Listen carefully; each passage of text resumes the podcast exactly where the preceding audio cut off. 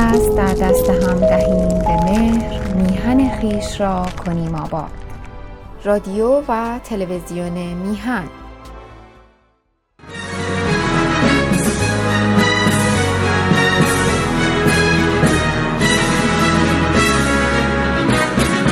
ای ایران ای مرز پرگوهر ای خاکت سر چشمه هنر.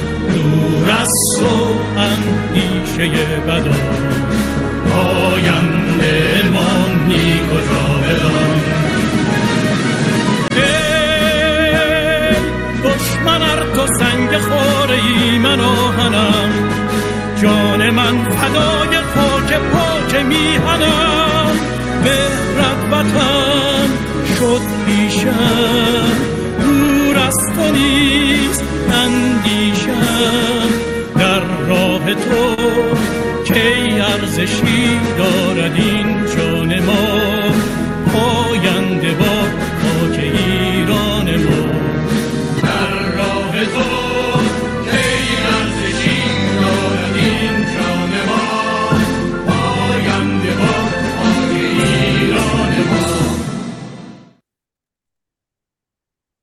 درود بر شما. سه موضوع نسبتا مستقل از هم. یکی هفته دی روز تصویب قانون کشف هجاب در سال 1314 توسط رضا شاه. دیگری جنبش موسوم به محسا با شعار مرکزی زن زندگی آزادی و بالاخره بحران رهبری برای عبور از جمهوری اسلامی در نشست امروز مهستان مورد بررسی و گفتگو با سخنران این هفته قرار خواهد گرفت. به جز موضوع اول یعنی قانون هجاب آن دو دیگر به اشکال مختلف در مهستان مورد گفتگو قرار گرفته است. کسی که اندکی با تاریخ فعالیت نهادهای مدنی مربوط به زنان ایران در دوران قاجار آشنایی داشته باشد می تواند پیش زمینه های موضوع رفع هجاب را از سال 1264 قمری یعنی هنگامی که طاهره قرتالعین روبنده برداشت و در دشت بدشت برابر ده ها هزار مرد سخن گفت دنبال کند و در ادامه سری به نشریات مربوط به زنان در دوران مشروطیت زده و با افکار و اعمال زنانی مثل شهناز آزاد دختر میرزا, میرزا حسن رشدیه و همسر ابوالقاسم خان آزاد مراغعی و یا دیگر زنان روشنفکر و فعال در زمینه حقوق زنان آشنا شده و آنگاه همین موضوع را در ترکیه آتاتورک و افغانستان در زمان امان الله خان دنبال کند. در این صورت بدون شک تأثیرات این همه را در تصمیم رضاشاه در خواهد یافت. نظر به عمل رضاشاه در مورد کشف هجاب در میان روشنفکران ایرانی گاه همراه با تمجید و تایید بدون چونه چرا و گاه با نقد و ملامت شخص رضاشاه به خصوص به خاطر چگونگی اجرایان بوده است. که این را ما به تاریخ نویسان می‌گذاریم و فقط به یک واقعیت نظر میاندازیم و آن اینکه خواست زنان و نهادهای جامعه مدنی مربوط به آنان چه پیش از رضاشاه چه در زمان او و چه در زمان حکومت محمد رضا شاه نقش بسزایی در موقعیت‌های نسبی زنان داشته است. بدین معنا جنبش محسا را می‌توان ادامه مبارزات تاریخی زنان ایران از دوران قاجار تا به امروز به شمار آورد. از این منظر به جرأت می‌توان گفت که جنبش زنان پیگیرترین و اساسی ترین بخش جنبش آزادی خانه ایرانیان بوده هست و خواهد بود. حال اگر به موضوع سوم بنگریم پرسشی اساسی در برابرمان قرار می‌گیرد که هنوز هیچ کس بدان پاسخی نداده است. و آن عبارت است از این پرسش که جایگاه زنان در رهبری این جنبش را چگونه باید دید. همانطور که در مقدمه گفته شد موضوع سخنرانی امروز هفته ده جنبش محسا و بحران رهبری می باشد و سخنران مهمان امروز مهستان یکی از اعضای مهستان و مدیر تلویزیون الوند است. خانم پری اسکری متولد یکم مرداد ماه سال 1340 در شهر اسدآباد همدان است. در رشته اقتصاد اجتماعی و اپراتوری کامپیوتر تحصیل کرده است. فعالیت مدنی خود را از قبل از وقوع انقلاب آغاز کرده و به خواست مدیر و بازرسان مدرسه عضو حزب رستاخیز شد. پس از انقلاب آنچه را که مبارزه میپنداشت با شعار نویسی شبانه علیه رژیم, علیه رژیم شروع به مبارزه کرد. سالها با اسم مستعار سپیده صدری مسئول روابط عمومی مجله اینترنتی ادبیات و فرهنگ به مدیریت برادرش میرزا آقا اسکری یعنی مانی تو پرانتز بود. با همین اسم مستعار در جمعآوری و تنظیم کتاب دشنه و نوشدارو که در آلمان و آمریکا به چاپ رسیده همکاری داشت و در سال 2008 به ناچار ایران را ترک کرد. در بیرون از ایران یک سال هموند انجمن آرا به سرپرستی مانی و جواد اسدیان بود. سپس برای مدت کوتاهی با گروه آینده ایران به سرپرستی آقای حسین لاجوردی همکاری داشت. اندکی بعد به همکاری با گروه پشتیبانی از مردم ایران به سرپرستی عباس بندیان پرداخت. در سال 2014 برنامه ساز رادیو مانی برای دو برنامه رپ اعتراض و پاویلیون بود. بعد از آن برنامه سازی در تلویزیون میهن و مانی را بر عهده داشت. در سال 2018 تلویزیون الوند را با هدف مبارزه برای نجات ایران تأسیس کرد در سال 2020 سازمان زنان خاورمیانه را تأسیس کرد و همکنون گروه ایران آزادگان را در راستای هموار کردن راه نجات ایران هدایت می کند. پس از شنیدن سخنان خانم اسکری دوستان هموندان در داخل و بیرون از این تالار برای پرسش ها و یا اظهار نظرهاشان وقت می‌گیرند پرسش ها و نظرات مخاطبان مهستان از طریق پیامگیر مهستان بر روی تلگرام، سیگنال و واتساپ، ایمیل مهستان، یوتیوب مهستان و یا با تلفنی که در پوسترهای مهستان آمده قابل تماس است. تماس های دوستان از بیرون با هماهنگی آقای شمس الدین دارابی به این تالار منتقل خواهد شد. در زمین نشست به طور زنده از تلویزیون میان تیوی از طریق فیسبوک جنبش سکولار دموکراسی ایران یوتیوب و فیسبوک مهستان سکولار دموکراتا و نیز توییتر مهستان پخش می شود سرکار خانم عسگری میکروفون در اختیار شماست. درود و سپاس بسیار از شما جناب دانشور گرامی. درود دارم خدمت جناب دکتر نوری علای عزیز. همبندان گرامی هم که در نشست هستند تشکر می‌کنم از رسانه میهن جناب آقای بهبهانی که همراهی برنامه هستن و بینندگانی که از بیرون با ما هستن.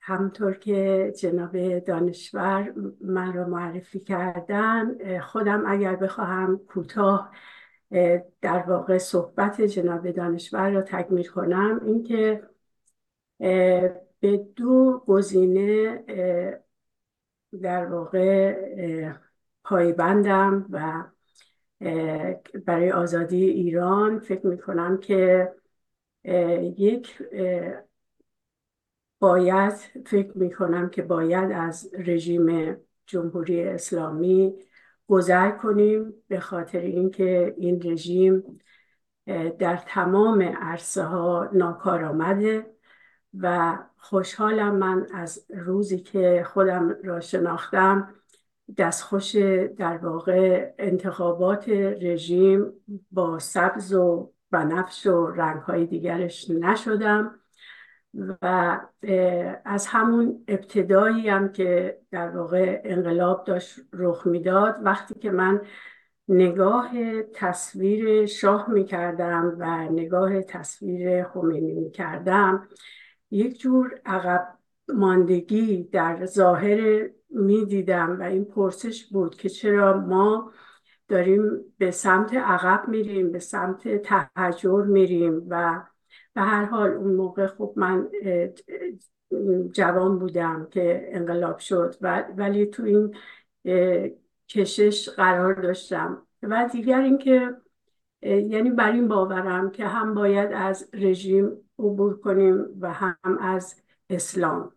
البته اسلام اسلامی که حکومت می‌کنه اسلامی که 1400 سال پیش به ما ضربه زده و امروز و این چهل و چند سال ما متوجه شدیم که چه بلاهایی سر نیاکان ما در 1400 خورده سال پیش آوردند.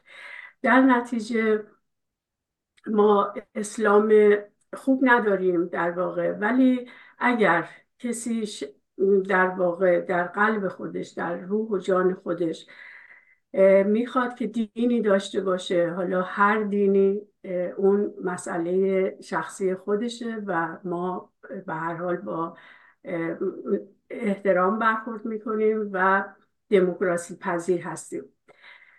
و ما امروز روز مهمی بینندگان نازنینم. امروز روز 17 دی هست همونطور که جناب دانشور اشاره کردن.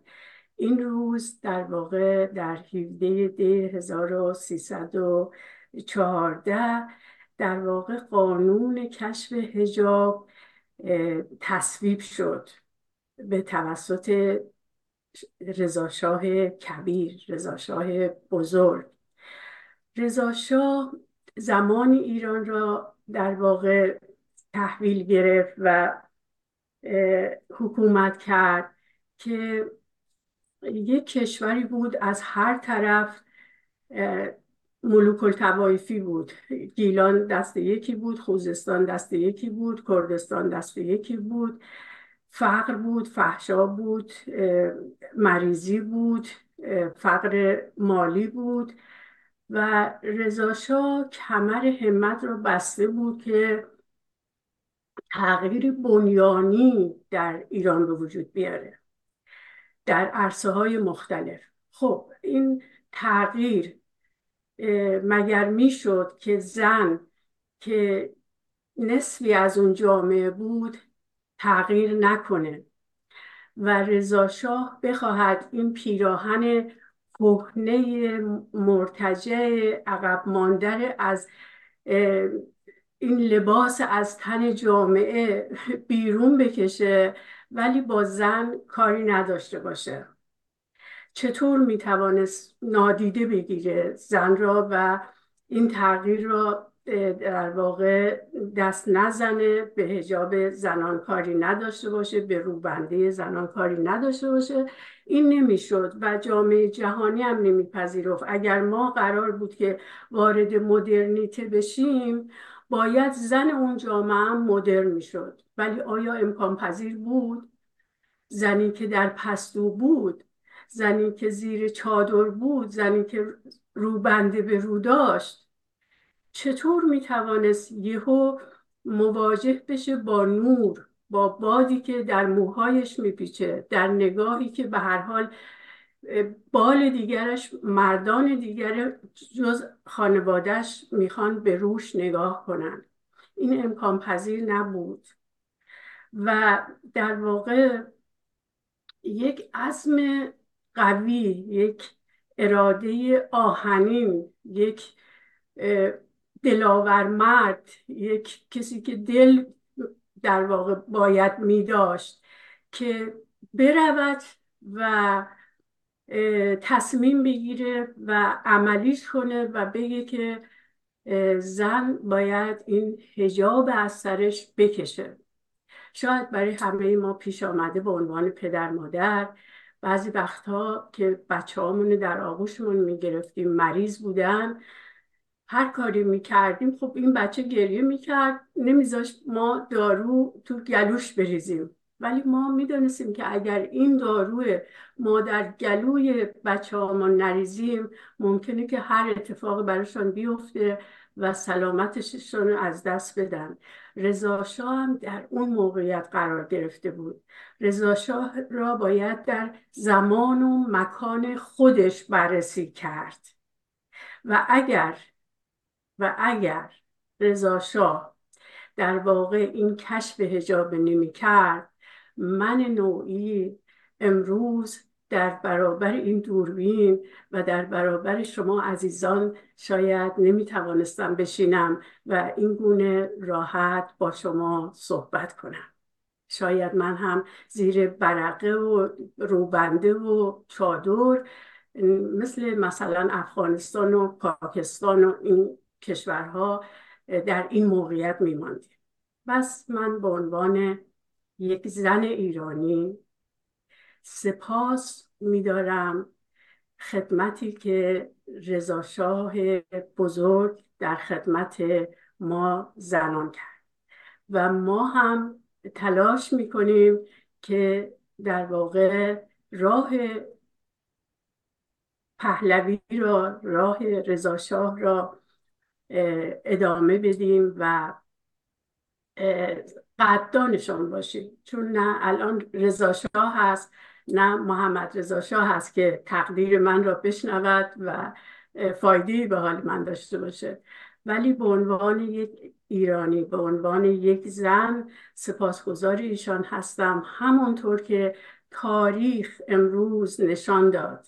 با تمام صحبت هایی که علیه دودمان پهلوی کردن تاریخ نشان داد که خوبی ها پس ابر نمیماند همونطور که بدی ها هم نمیماند و امروز ملتی شاید تقریبا یک پارچه می‌گویند رضا شاه روحت شاد و من هم در این برنامه می‌گویم رضا شاه روحت شاد و اما موضوع دیگری که قرار شده که راجبش صحبت کنیم.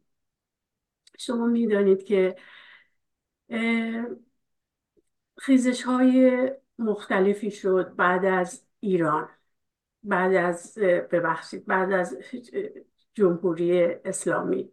شاید همون اولین خیزش خیزش زنان ایرانی بود که قرار شده بود هجاب اجباری کنن آمدن خیابان و علیه هجاب اجباری تظاهرات کردند با اونها برخورد شد با سرکوب شد و از همون لحظه تا به امروز این مبارزه ادامه داشته.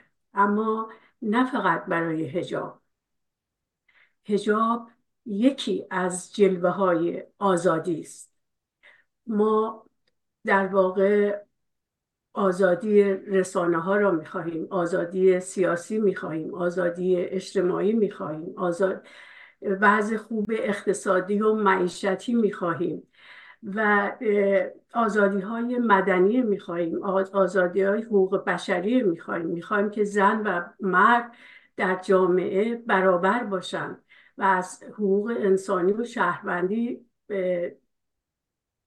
در واقع برخوردار باشند ولی خب در طی این چهل سال خیزش هایی صورت گرفت که بهترین اونها که در واقع شاید پخته تر بود فکر شده تر بود جنبش محسا بود. چرا که جنبش محسا از دو بال جناه حکومت گذشت و در واقع خواست که از تمامیت جمهوری اسلامی بگذره و غیر از این یعنی رژیم ثابت کرده نه اینکه ما بخوایم رژیم ثابت کرده که ناتوانه و می‌خواد هر روز که به عمرش اضافه میشه می‌خواد که با قدرت بیشتری سرکوب کنه. و به هر حال جنبش محسا با مرگ به قتل رسیدن محسا امینی که به سفر به تهران رفته بود رقم خورد. ولی این بر این مبنا نیست که محسا امینی در واقع صاحب فکر این خیزش است. در واقع ایشان اون جرقه بود که جامعه رو شولور کرد. جامعه آماده انفجار بود دنبال یک جرقه بود و قتل محسا امینی باعث این زدن این جرقه شد. و به هر روی ایشان به قتل رسیدن مردم بیرون آمدن و اعتراضات اعتراضات بالا گرفت. خیلی در واقع جامعه ملتهب شد. منتها از اونجایی که در واقع اپوزیسیون ما آماده نبود و دیگر اینکه بحث رهبری در واقع تا وقتی که بحث رهبری و بحث اپوزیسیون حل نشه در درون ایران خیزش ها انجام میشه و متاسفانه سرکوب میشن.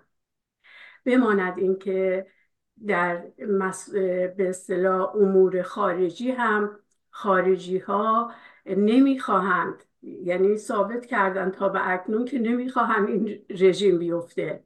و این سه عامل در واقع دست به دست هم داد تا اینکه دوباره این خیزش سرکوب بشه و مردم تا حدی آرام بشن. ولی این آرامش این آتش زیر خاکستره و هر آن دوباره بلند میشه و اتفاق میفته. چرا که مردم دیگر کارت به استخوانشان رسیده از نظر مالی واقعا جامعه به هم ریخته از نظر معیشتی از نظر اخلاقی.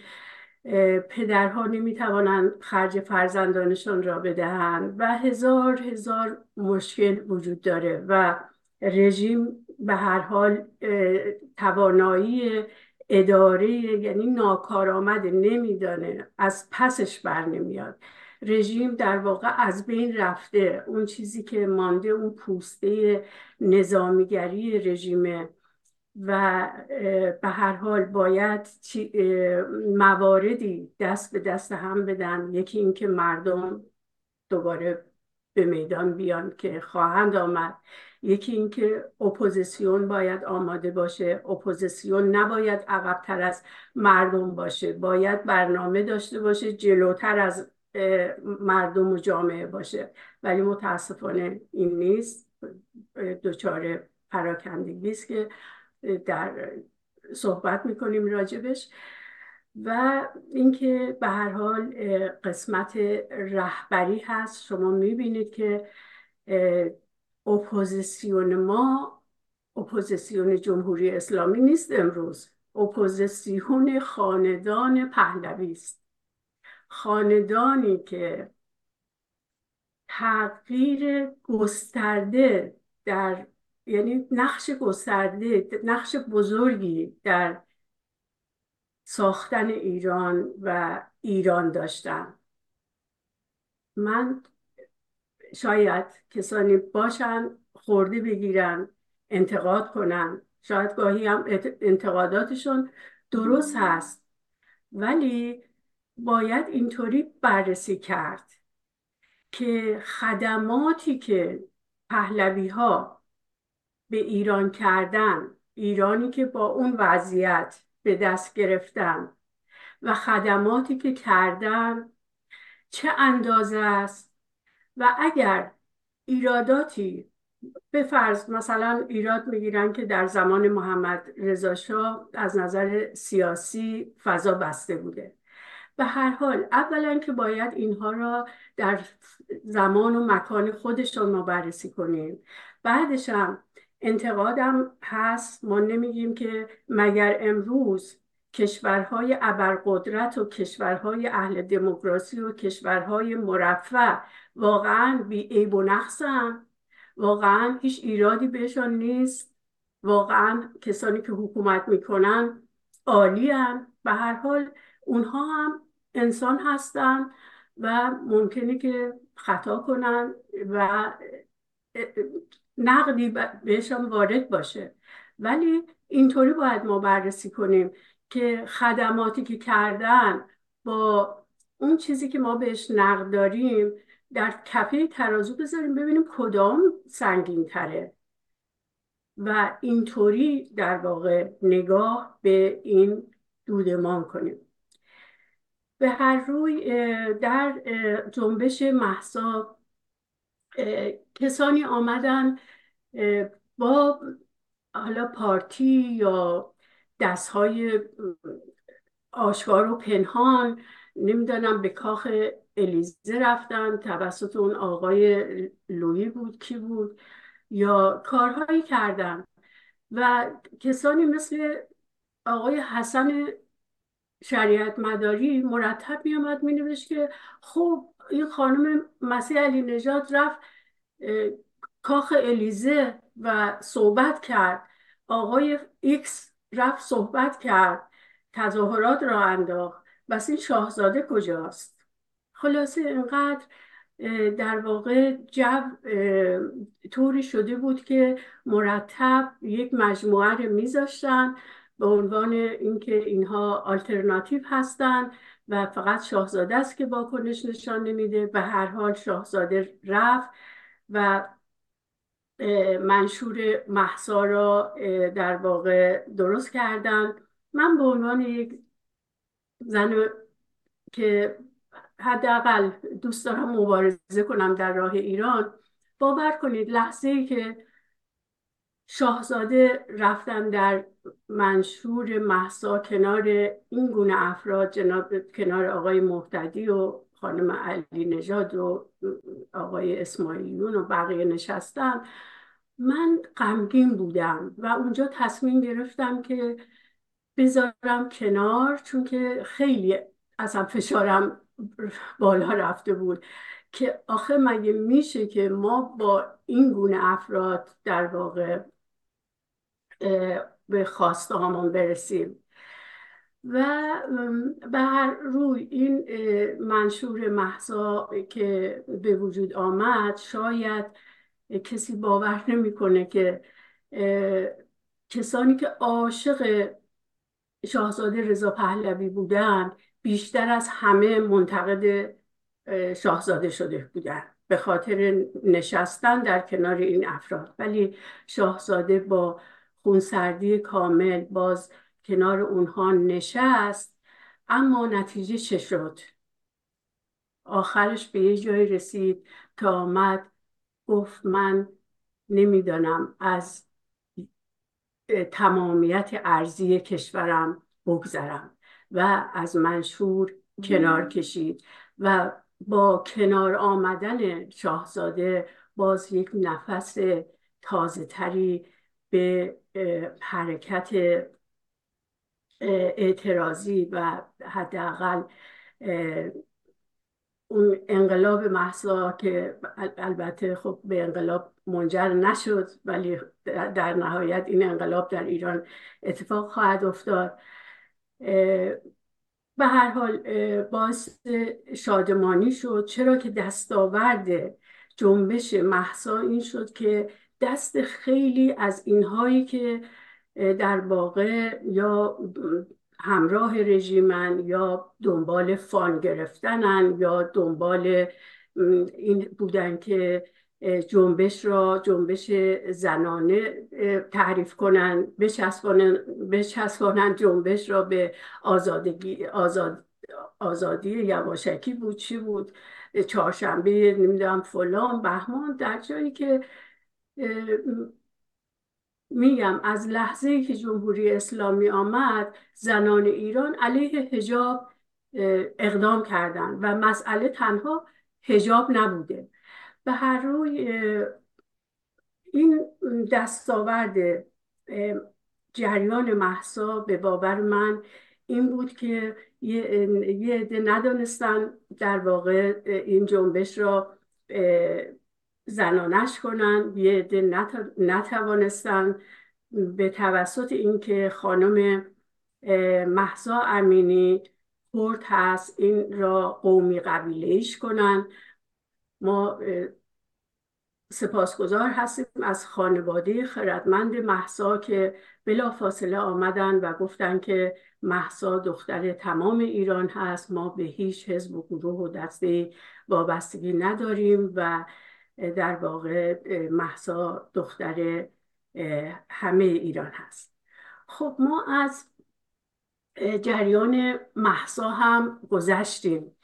خب اتفاقات زیادی افتاد. 400 500 نفر از جوانان ما چه دختر چه پسر جانشون از دست دادند عده چشمشون از دست دادند و خسارات فراوانی در واقع دیدیم در این خیزش. خب عده هم که مالی دارن ثروتی دارن نامی دارن که شاید قشر خاکستری هستن. اون جا جای گزین برای جمهوری اسلامی نمی‌دیدن. یعنی اپوزیسیون منسجمی نبود. خب این جریان منشور محضا هم که به هم خورده بود. حکومت واقعا اینقدر ترس برش داشته بود که آمار نشان می‌داد که در اون تاریخ چقدر در واقع از نظر اقتصادی مال ایران توسط رژیم که دزدی, دزدی کردن و برداشتن از کشور تونتون خارج می‌شد و جامعه جهانی هم پذیرفته بود که تغییری در ایران داره صورت می‌گیره و به هر روی یه مقدار داشت به این نتیجه می‌رسید که هر چقدر ما هم بخوایم با این حکومت مماشات کنیم و هی نوبل بدیم و جایزه نمی‌دونم این بدیم اون بدیم این زن بزرگ کنیم اون مرد بزرگ کنیم ولی حریف این جامعه خود ایران نمیشیم و به هر حال جامعه جهانی هم در واقع یک نگاه کنجکاف به این خیزش به نظر من داشت. اما برسیم به مشکل بحران رهبری و چرا در واقع ما نمی‌توانیم از این رژیم عبور کنیم؟ رژیمی که شاید اینقدر این فرمول کنار زدن رژیم خیلی هم سخت نباشه. البته نمی‌خوام بگم آسانم هست چرا که تا وقتی که جامعه جهانی در واقع از این حکومت پشتیبانی می‌کنه کار برای ما سختتر می‌کنه. ولی ما باید بدانیم که این ایران عزیزمون متعلق به ما ایرانی هاست به متعلق به کسانی است که درون ایران نشستن اون خاک آب طبیعت هر آنچه که در ایران هست. مال ایرانی ها هست و تصمیم گیرنده اول خود ایرانی ها هستن. اگر که به این درک برسن و این قدرت و اراده و در واقع خواست داشته باشن ما طی خب من یک برنامه ساز هستم. خیلی دقدقه ایران همیشه داشتم. یعنی عاشق ایران هستم. حداقلش می‌دانم بگم که عاشق ایران هستم. یادم میاد. بعد نیست که این خاطره این خاطره رو هم براتون تعریف کنم. یادم میاد کلاس دوم ابتدایی بودم و جنگ ایران و عراق بود یا جنگ زفار یا به هر حال یک جنگی بین ایران و عراق در گرفته بود. دایی من برای دومین بار چون ارتشی بود در جنگ شرکت کرده بود و وقتی که ما می‌رفتیم مدرسه با وجودی که بچه بودیم ولی بحث می‌کردیم سر جنگ ایران و عراق. بعد که زنگ تفریم می‌شد یک دسته در واقع می‌شدیم طرفدار ایران یک دسته طرفدار عراق بدون اینکه واقعا از سیاست و این چیزها رو هم سر در بیاریم. ولی من جز سردسته کسانی بودم که طرفدار ایران بود و با قدرت می‌رفتیم اون بالای میزها و می‌گفتیم ایران میگه من شیرم دست بزنم یه شعارهای اینطوری می‌دادیم. بر علیه عراق الان یادم نیست حضور ذهن ندارم. و در واقع جنگ بین ما در می‌گرفت. بچه ها گیسه گل همه پایین می آوردیم تا که زنگ کلاس زده می‌شد و روبان تمیز می‌کردیم که معلم متوجه بحث و دعوای ما نشه. یعنی می‌خوام بگم که ایران پرستی ایران دوستی حداقل برای من یه چیزیه که انگار ذاتیه و شاید اکتسابی نیست که بگم دو دو تا چهار تا. خب من ایران دوست دارم. نه. به هر روی داشتم اینو می‌گفتم که خب من برنامه ساز رادیو بودم تلویزیون بودم و خیلی در سالهای اخیر من با افراد مختلفی در واقع صحبت کردم. خیلی تلاش کردیم برای همگرایی. حداقل سه چهار سال از وقتمون گذاشتیم روی همگرایی بین سازمان ها احزاب گروه ها و دسته ها و متاسفانه نشد و اونجا هم یه تونتون سازمان دو نفره زدن و سه نفره رو خواستن که به هر حال یه بهره برداری های شخصی و گروهی ببرن. و حالا گذشته از این اصلا ندانستم با هم توافق کنن و حرف همه بفهمن. خب این نشد. بعد از اون ما دیدیم که بین سازمان های پادشاهی تلاش کردن بگن که خب ما خودمون این کار بکنیم. ولی بازم نشد و به باور من بازم نمیشه. پس چه کار باید کرد؟ من فکر می‌کنم که اول ما باید بگیم که چه کسانی ایرانی هن. چه کسانی خودشون ایرانی می‌دانن ایرانی نه به معنای اینکه فارسی با هم صحبت کنیم. ایرانی به معنای اینکه چه کسانی واقعا عاشق ایرانن. می‌خوان ایران آباد بشه می‌خوان ایران آزاد باشه می‌خوان ایران در سطح کشورهای جهان باشه ثروتی که در ایران هست که ما در کشورهای غربی زندگی می‌کنیم. اینها ثروت طبیعی ندارن ولی بهترین امکانات برای امکانات شهروندی برای مردمشان ایجاد کردن رو به ترقی رو به پیشرفتن رو به علم بالاتر هستم ولی کشور ما روز به روز به هر حال در وضعیت بدتری قرار می‌گیره. چه باید کرد که این از این موزل رد بشیم خب اگر که خب مردم بارها آمدن بیرون و امتحان خودشون پس دادن و به باور من دوباره هم میان. ولی اپوزیسیون چرا شکل نمی‌گیره؟ چرا این همه تفرقه توش هست؟ چرا خب پراکندگی هست؟ چرا هیچ کس نمی‌خواد حرف اون یکی بپذیره؟ چه باید کرد؟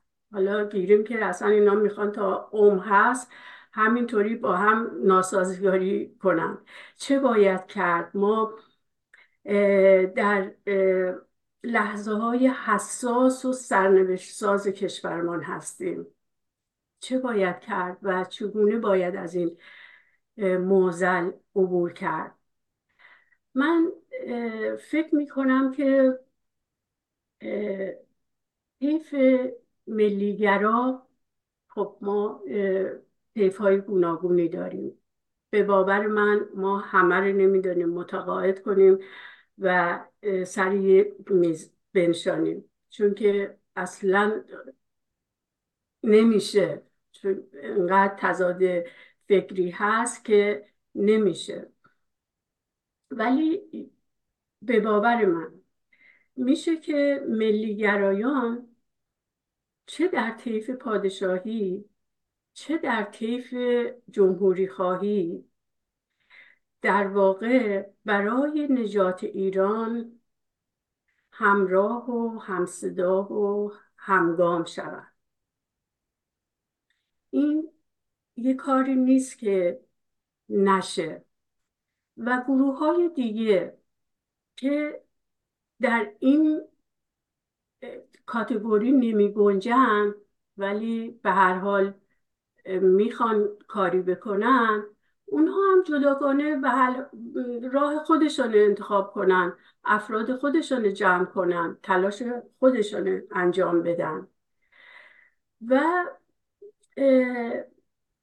من فکر می‌کنم اینکه در واقع جامعه جامعه ایرانی الان از نظر سیاسی میشه به دو دسته تقسیمش کرد.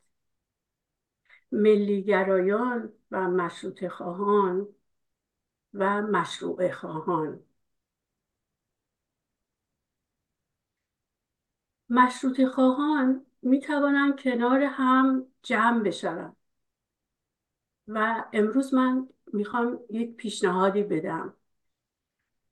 پیشنهادی که میدم برای اینه که روش صحبت کنیم. نه اینکه نمیگم در واقع درسته یا درست نیست. ولی پیشنهاد من این هست که برای اینکه خلع قدرت یا برای جانشینی حکومت در واقع مواجه با خلع قدرت نشیم. خب مسلما باید دولت موقت تشکیل بدیم و حالا من در دو بخش صحبت می‌کنم. یه بخش چگونه این دولت موقت درست کنیم و یه بخش اون قانونی که می‌خوایم روی میز بذاریم و با هم زیر لبای اون قانون بر علیه جمهوری اسلامی هم صدا و همراه و هم قدم بشیم چی هست من فکر می‌کنم که بهترین راه این هست که بزرگان سیاسی ما نخبگان ما کارشناس های ما در واقع یک توافق کنن و اون توافق چی هست؟ توافق کنن بر سر قانون اساسی مشروطه منهای یعنی جدای اون متمم ها یعنی اون متمم هایی که میگه که شاه باید حتما اسلامی باشه پنج مشتهد باشه و چیزهای گوناگونی در واقع در اون متمم ها آمده که در تمام قرون و اعثار باید حتما دین رسمی کشور مثلا اسلام باشه. تمام اون متمم ها در واقع توافق کنن که نادیده بگیرن یعنی خط بدلان روش بکشن و در واقع اونا متممن که اضافه شدن. ولی خود قانون اساسی به هر حال چون یه چیز قانونی هم هست و مال ایران هم هست و یه چیز ایرانی هم هست می‌توانن اینها سر این با هم توافق کنن جمهوری خواهان و پادشاهی خواهان ملیگرا توافق کنن تا کجا؟ تا رسیدن به مجلس مؤسسان بعدی. اونجا مجلس تصمیم می‌گیره که این قانون رو میزش بذاره. شما می‌دانید که این قانون هم از بلژیک و فرانسه تقریبا گرفته شده و استفاده شده. اونجا فکر می‌کنن که می‌خوان اصلا بماند تصحیحش کنن یا اینکه بندازنش دور. ولی تا به اونجا ملیگرایان ما در واقع مشروط خواهان ما از این کار در واقع این کار بکنن که دیگه این مسئله بریم دوباره قانون اساسی بنویسیم. نه این خوب است نه آن بد است. یعنی صد تا مشکل پیش میاد. چون هیچ کس نمی‌خواد حرف کسی بخوانه. ولی این اگر همین مشروطه متمماش برداریم من فکر می‌کنم قابل قبول هست برای دوران گذار. و اینکه اپوزیسیون باید واقعا به معنای کامل کلمه باید کاری بکنن. باید دولت موقت ساخته بشه. خب ما دیدیم که احزاب و سازمان ها و گروه ها ندانستن کنار هم جمع بشن. ولی ما می‌دونیم که یه عده ریش سفید یه عده که نخبن کارنامه کارنامه دارن که ایران پرستن می‌خوان کاری برای ایران بکنن. کارنامه هاشون نشان میده. اینها بیاین. اتفاقا من اینو در, در واقع مهستان که حالت خصوصی تری داشتیم و صحبت می‌کردیم اونجا هم بیان کردم. گفتم که این دفعه ما باید بیایم از بین نخبه ها کارشناس ها توان اونهایی که توانایی دارن اونهایی که ایران پرست هستن اینها بیان و یک تعداد دیگری که می‌شناسن دعوت کنن. شاهزاده ققنوس درست کرده. ولی ققنوس سیاسی ما نداریم. اگر ما ققنوس سیاسی به نوع دیگری نداشته باشیم صد تا ققنوس علمی هم درست کنیم به درد نمی‌خوره وقتی که ما وارد ایران نشیم که اون برنامه های پنجاه ساله پیاده بشه. بس این خیلی مهم هستش. و اپوزیسیون اگر باید با شاهزاده صحبت کنن و باید این دولت موقت تشکیل بشه این اجتماع خردمندان نخبه ها کارشناس ها از در واقع بین مشروط خواه انتخاب بشن سی نفر میشن پنجاه نفر میشن هفتاد نفر میشن صد و پنجاه نفر میشن. اینها با هم کنار هم بشینن و از بین خودشان به تعدادی که لازمه که دولت موقت تشکیل بشه انتخاب کنند. و از شاهزاده رضا پهلوی هم بخوان که سخنگوی این جریان باشن. و وقتی که دست به انتخابات زدن این بزرگان به معنای این نیست که در واقع اون دولت موقت یا اون سازمانی که درست کردن ترک کنن. نه. تمام اینها باید در واقع رایزنی مداوم داشته باشن. مثلا اگر کسانی در رشته اقتصاد وارد شدن یک نفر اونها نماینده است ده نفر دیگر مدام در حال رایزنی باشن پروژه ها رو نگاه کنن به هر حال موقعیت ها رو نگاه کنن و اتفیس بدن مشاوره بدن به اون نمایندهشان. و گروه های به هر حال اون که جامعه شناس اقتصاددان سیاسیدان هر چیزی که هست اون جمع بمانن و همه با هم کار کنن. منتها یک چندتایشون در رس در دید به عنوان به اصطلاح دولت موقت علنی بشن. و این دولت باید تشکیل بشه. ممکنه که یک سال دیگه بخواد یه کاری بکنه ممکنه که چند ماه دیگر اتفاقی در ایران بیفته و مجبور بشه کاری بکنه. ممکنه که این زمانش مسئله نیست. اینها باید اونجا باشن همه چی مرور کنن همه رو همه پروژه ها کار کنن و آمادگی داشته باشن برای لحظه که در واقع تغییر و تحولی به وجود قرار باشه که بیاد و بدانن ایران حفظ کنن و در واقع اون خلع قدرت ما باش مواجه نباشیم حالا من به هر حال در خدمتتون هستم امروز و به اندازه خرد کمی که دارم ولی پاسخگوی پرسش های شما هستم و با هم رایزنی می‌کنیم. قرار نیست که به فرض یک نفر ما همه چی بدانه یا همه چی درست بررسی کنه. در خدمت شما هستم. و اگر که پرسشی هست در به اندازه توانم تلاش می‌کنم که پاسخگو باشم. سپاس از خیلی ممنون خانم اسکری گرامی. من با اجازهتون یک توضیح بدم. در بعد به سخنانتون فرمودید که هجابی که جلوه های آزادی است. و دوستان توضیح منظور شما این بود که مبارزه بر علیه حجاب اجباری یک مقوله آزادی است. خیلی ممنون بله از داخل جناب شهرام عباسپور بفرمایید. بله.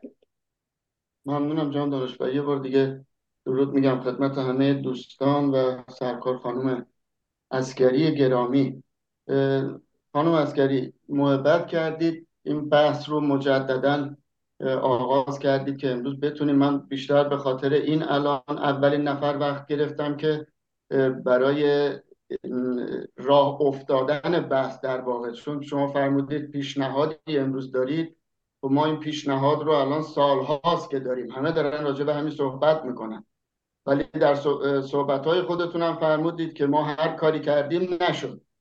امروز هم که ما در این جلسه نشستیم 288 مین جلسه اگر اشتباه نکنم از مهستان داره میگذره. به هر حال افرادی رو ما اینجا دعوت کردیم. چه رهبران گروه ها و احزاب بودن چه در بینشون افراد شخصی و فردی بودن. شما خودتون فرمودید که در تلویزیون خودتون در برنامه های خودتون خیلی ها رو دعوت کردید اولا من از شما می‌خواستم خواهش بکنم چند بار راجع به ملیگرایی صحبت کردید. یعنی گفتید که افرادی رو پیدا بکنیم یا دور هم جمع بکنیم که ملیگرا هستن عاشق ایران هستن. خب الان خیلی ها هستن که میگن ما عاشق ایرانیم. خیلی ها هستن که میگن ما می‌خوایم برای ایران کار بکنیم و خیلی دلمون میسوزه. ولی همینجور که شما فرمودید متاسفانه تا به الان خب ما همون مثال هایی هم که شما زدید خب تا به الان به سرانجام نرسیده. اگر این افراد می بودن شاید اون اتفاقی که در دانشگاه جورج تاون اتفاق افتاد که شما مثال زدید خب شاید اون پیش نمی اومد ولی امروز ما می‌خوایم سر این بحث بکنیم که من می‌خواستم خدمت شما عرض بکنم شاید اینجوری بگیم که ما بحران رهبری نداریم. در واقع یه سناریو می‌تونه این باشه که ما رهبر زیاد داریم. که این رهبران نمی‌تونن با هم دیگه بشینن سر یه می صحبت بکنن و همه می‌خوان رهبر باشن. این رو شما چجوری می‌بینید؟ و آیا از این اشخاصی که قرار دعوت بشه خود شما با این تجربه چند ساله تا به اینجا افرادی رو که در اپوزیسیون می‌شناسید و از این ریش سفیدانی که نام بردید افراد کارآمد تکنوکرات حتی خود شما می‌خوام ببینم که الان که ما داریم با هم صحبت می‌کنیم حتی به اندازه پنج نفر نام واقعا نام آشنایی که هم به قول شما ملیگرا باشن دلسوز باشن و اون جرأت و جسارت و شهامت رو داشته باشن که بخوان مسئولیت بپذیرن پا به میدون بذارن. می‌خوام بدونم که خود شما چند نفر دارید که مثل خود شما فکر می‌کنن که شما بتونید برید دنبال این اشخاص و این افراد رو پیدا بکنید. و بعد بتونیم به هر حال از یه جایی باید استارت بخوره. یه نفر باید پیش قدم بشه. اینو می‌خواستم محبت بکنید. اولا اون معیار شما و تعریف شما از ملیگرایی چی هست؟ و اگر افرادی رو سراغ دارید واقعا از همین امروز میشه دست به کار شد. خود شما چند نفر رو به صورت لیست تهیه بکنید و یکی یکی حتی در همین مهستان یا برنامه های خودتون از این به بعد دیگه بتونیم دعوتشون بکنیم و واقعا ببینیم که می‌خوان مسئولیت بپذیرن یا ممنونم جان دانش. خواهش می‌کنم. ببینید منظور من مشروط خواهان هست. مشروط خواهانی که به تمامیت ارزی ایران پایبندن به پرچم ملی پایبندن به هر حال یه سری شرط مشترکن قبول دارن و در درجه اول ایران پرست هستن. خب این مشروط خواهان در برابر مشروع خواهان قرار می‌گیرن. منتها الان بحث هست به فرض پادشاهی خواهان میگن که ما از طریق مشروطه می‌دانیم بریم و پیروز بشیم از طریق قانون اساسی قانون اساسی مشروطه.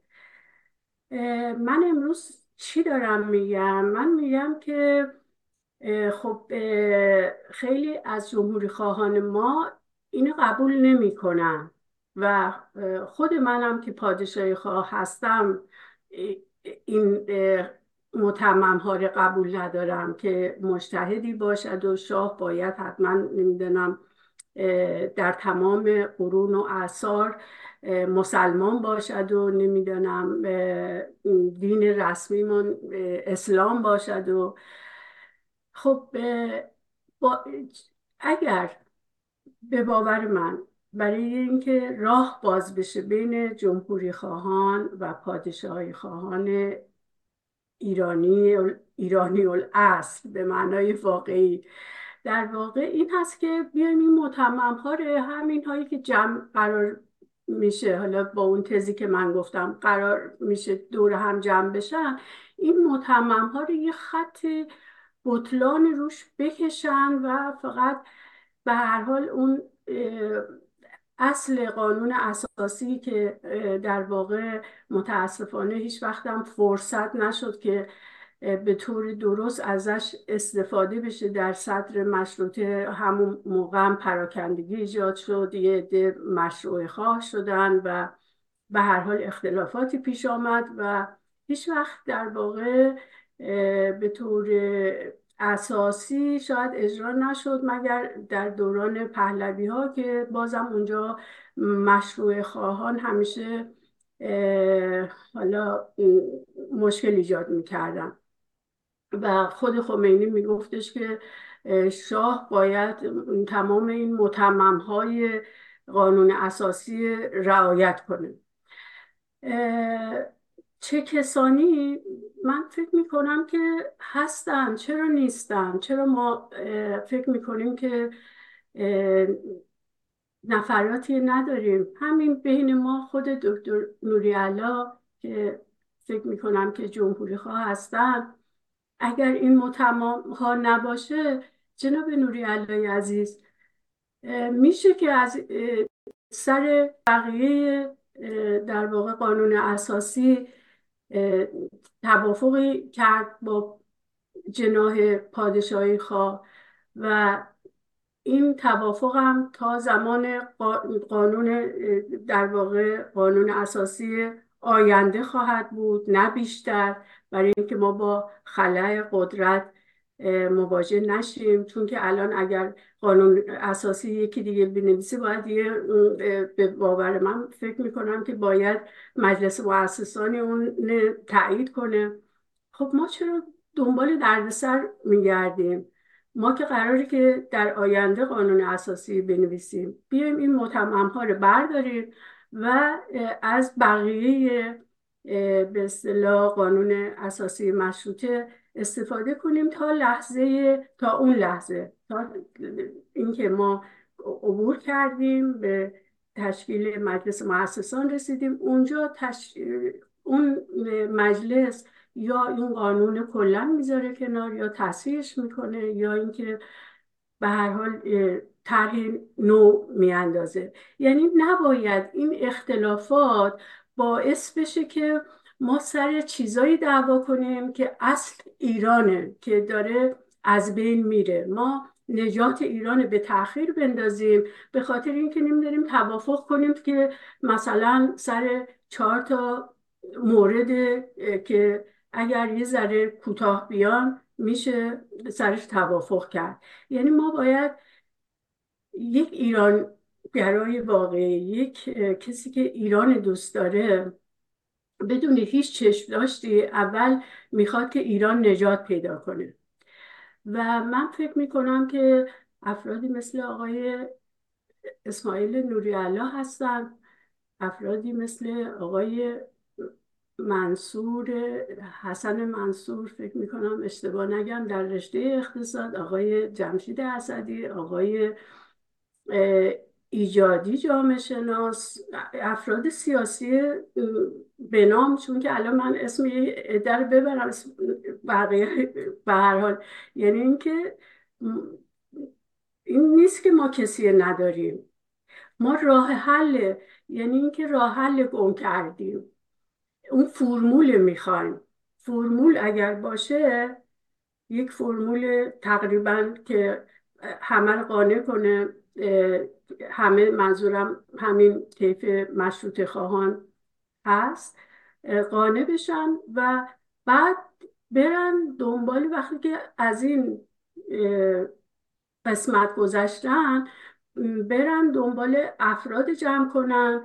اونجا به هر حال جلساتی بین خودشان بذارن و بین خودشان تعدادی انتخاب کنن.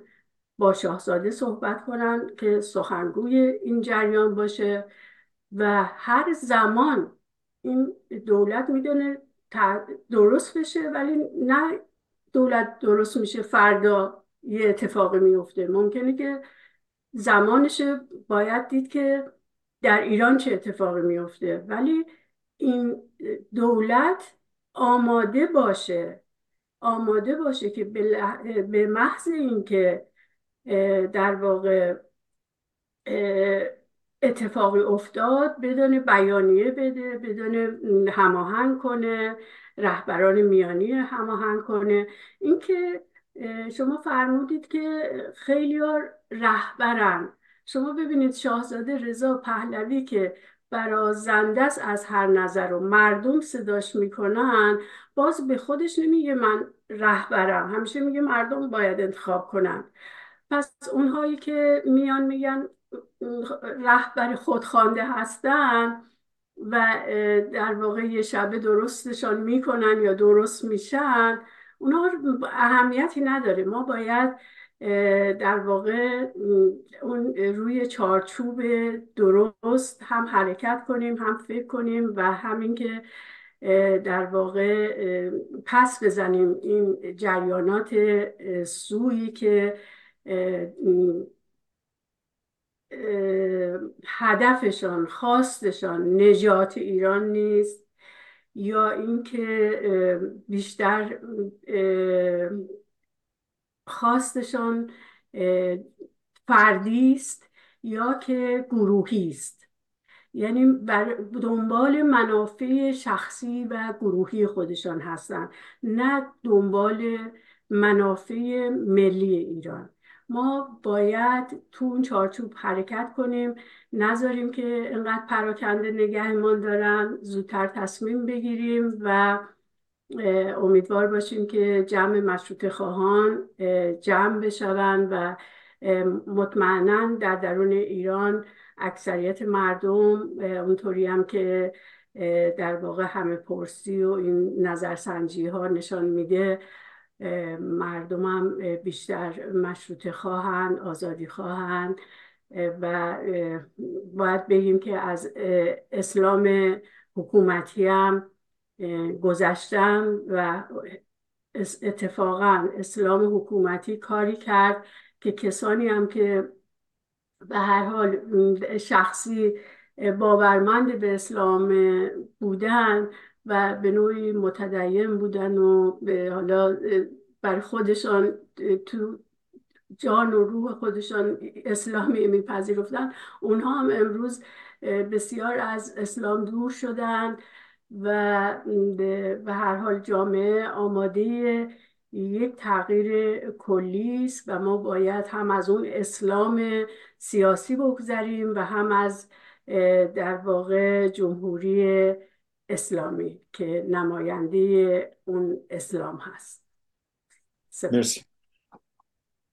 برگردیم به طرف دوستان بیرون از تالار آقای داراوی از دوستان بیرون اگر پیام یا پرسش هست بفرم خیلی ممنون از شما جناب آقای دانشور اجازه بدین منم عرض ادب و احترام داشته باشم خدمت خانم اسکری و همه هموندان.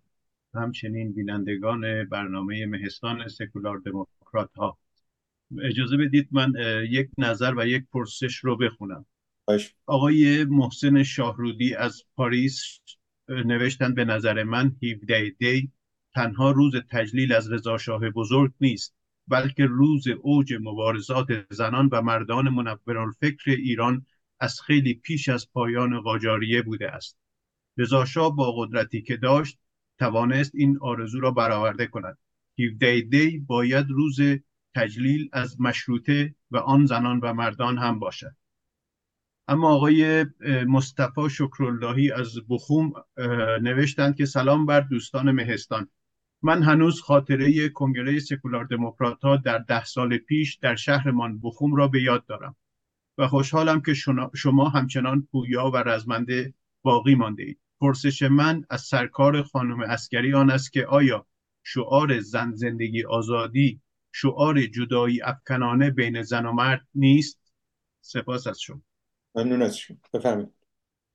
سپاس از شما. بله جناب شاهرودی گرامی بله کسانی بودن مانند قمرالملوک وزیری یا به هر حال زنانی در تجمع می‌کردن در اون زمان و همیشه و همیشه به هر حال زنان پیشتازی ما داشتیم که خواهان آزادی بودن. خب اون زمان هم علیه هجاب موضع می گرفتن و هر روی دو چیز هم در رضاشاه تاثیر داشت.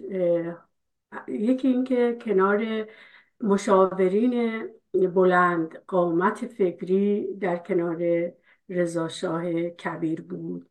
در واقع ما وقتی که تجلیل می‌کنیم از تمام خدمات رضاشاه کبیر باید بدانیم که افراد بلند قامت فکری هم در کنار ایشان بودن و ایشان یک تنه نبود و این همه خدمات را یک تنه انجام نداد. منتها خب تصمیم گیرنده و امضا کننده بود و دوست داشت که این کار بکنه قدرتش داشت جسارتش داشت دلاوریش داشت و ارادش داشت و انجام داد.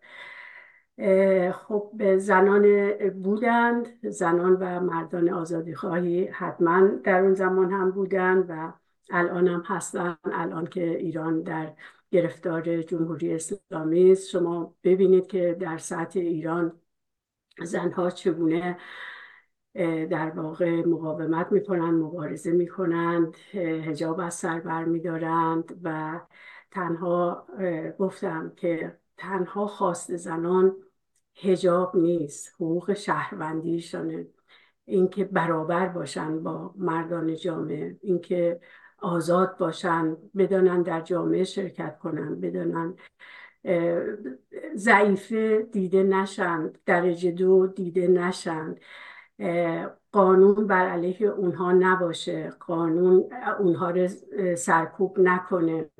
در ارث در هزانت بچه در نمی‌دانم سنگسار در هزار مشکل که برای زن در اون جامعه به وجود آوردن.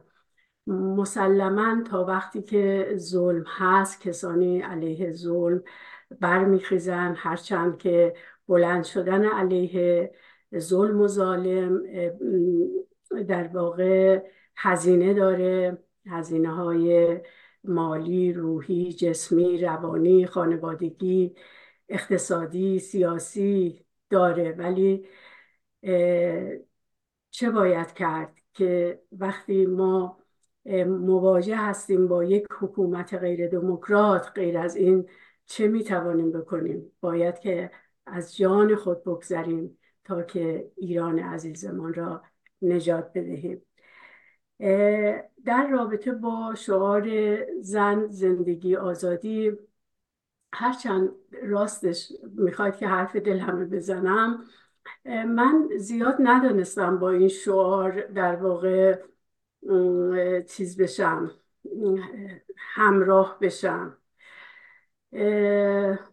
حالا شاید نقدم بر من باشه ولی این شعار در واقع من زیاد خوشحال نمی کرد زن و مرد جامعه نداره. هم شما ببینید در این جنبش.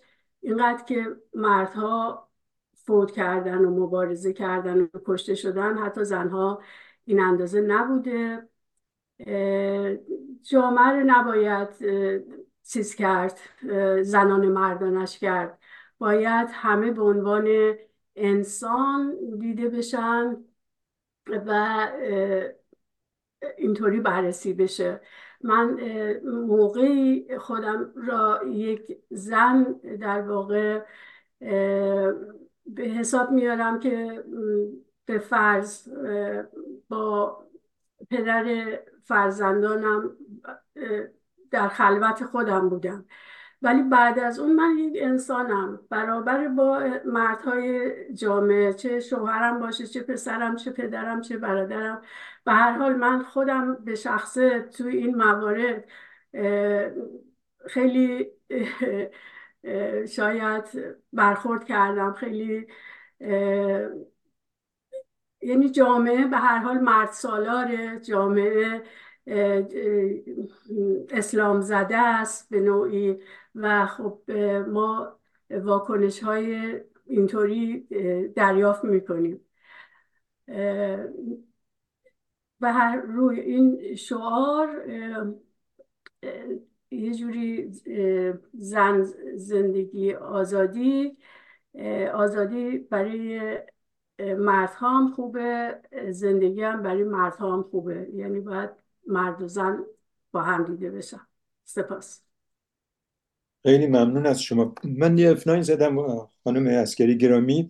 همطور در مقدمه گفتم مسئله هجاب از 180 سال پیش توسط زن شاعره مبارز قررتولین انجام شده در قبل از مشروطه و بعد از مشروطه زنان مبارزی ما داشتیم که به علیه تبعیض تو جامعه پدر سالار ایران که هنوزم الان وجود داره این, تب... این تبعیض رو توسط هجاب جامعه مرد سالار تحمیل کرده به جامعه. یعنی مسئله خود اون جنس پارچه نیست که برمیدارن یا نمیدارن. و مبارزات زنان همونطور که شما گفتین در بعد به انقلاب ادامه داشته و با زن زندگی آزادی ادامه پیدا کرد. و این شعار شعار جهانی و بینالمللی شد و این به معنای نیست که مردها نف بشن. به این معنا وقتی که زن آزاد میشه و آزادیش هم با مبارزه با حجاب شروع میشه که بوده از قرنهای قرن گذشته تا کنون این به معنای رفع تبعیض تو جامعه و یک گام بزرگی با آزادی به این معنای نفی مردها نیستش. همین توضیح رو در حد افنایم خواستم خدمتتون عرض کنم. اگه واکنش داریم بفرمایید وگرنه بفرمایید بریم به طرف نوبت بعدی. خواهش می‌کنم. بله قررت این کسی بود که هجاب از سر کشید و به هر حال کسان دیگری هم در مبارزه برای آزادی در آزادی زن. حتما نقش داشتن. من یادم هست که در رفت آمدی که به خانه توران پوران فرخزاد داشتم. در واقع من به نوعی معمولیت داشتم. برای یک کتاب نوشته هایی از پوران فرخزاد تهیه کنم.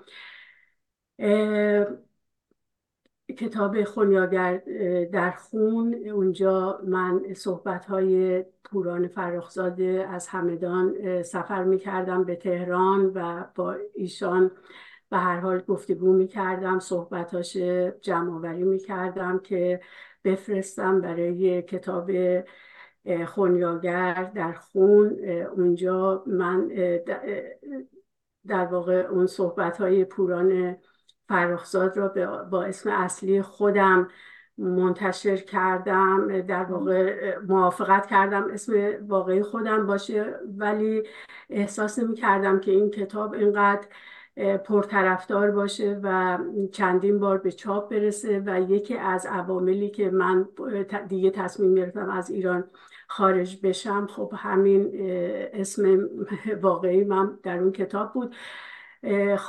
خانم پوران فرخزاد اونجا که خیلی از کتابهاش به من هدیه کرد. یکی از کتاباش کتابی الان اسمش دقیقا زنان نامآور ایران بود. نامآوران زنان نامآور ایران یه همچین اسمی داشت. و این کتاب به من هدیه داد و من اونجا با خیلی از زنان کاری در ایران در واقع آشنا شدم. این کتاب توسط حالا البته این به برنامه ربطی نداره این کتاب شاید یک دوست در واقع معموریت پیدا کرد که از دست من بگیره و به ارشاد همدان تحویل بده. چرا که پوران فرخزاد در اون کتاب که به من هدیه کرده بود نوشته بود که تو یکی از زنان کاری ایران هستی که من اونجا خیلی شرمنده شدم و خیلی اصلا احساس کردم پیشانیم عرق نشسته. گفتم نه شما خیلی دارید اقراق می‌کنید من همچین زنی نیستم. گفت نه من این را در به هر حال در چشم تو می‌بینم یا در به هر روی و این کتاب ارشاد توسط آقای به اسم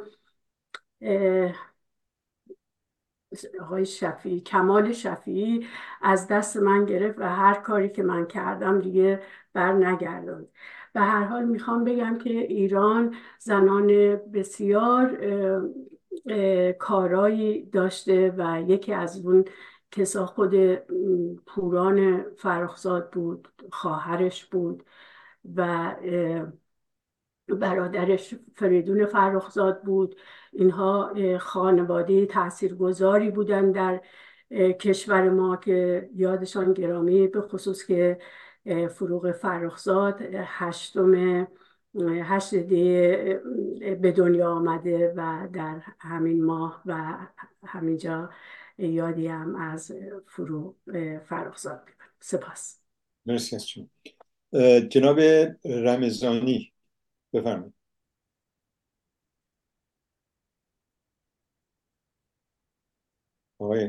درود. درود دوستان هم میهنان استادان گرامی و سپاسگزارم از این فرصت. من می‌خواستم چند تا نکته رو بیان کنم. فقط برای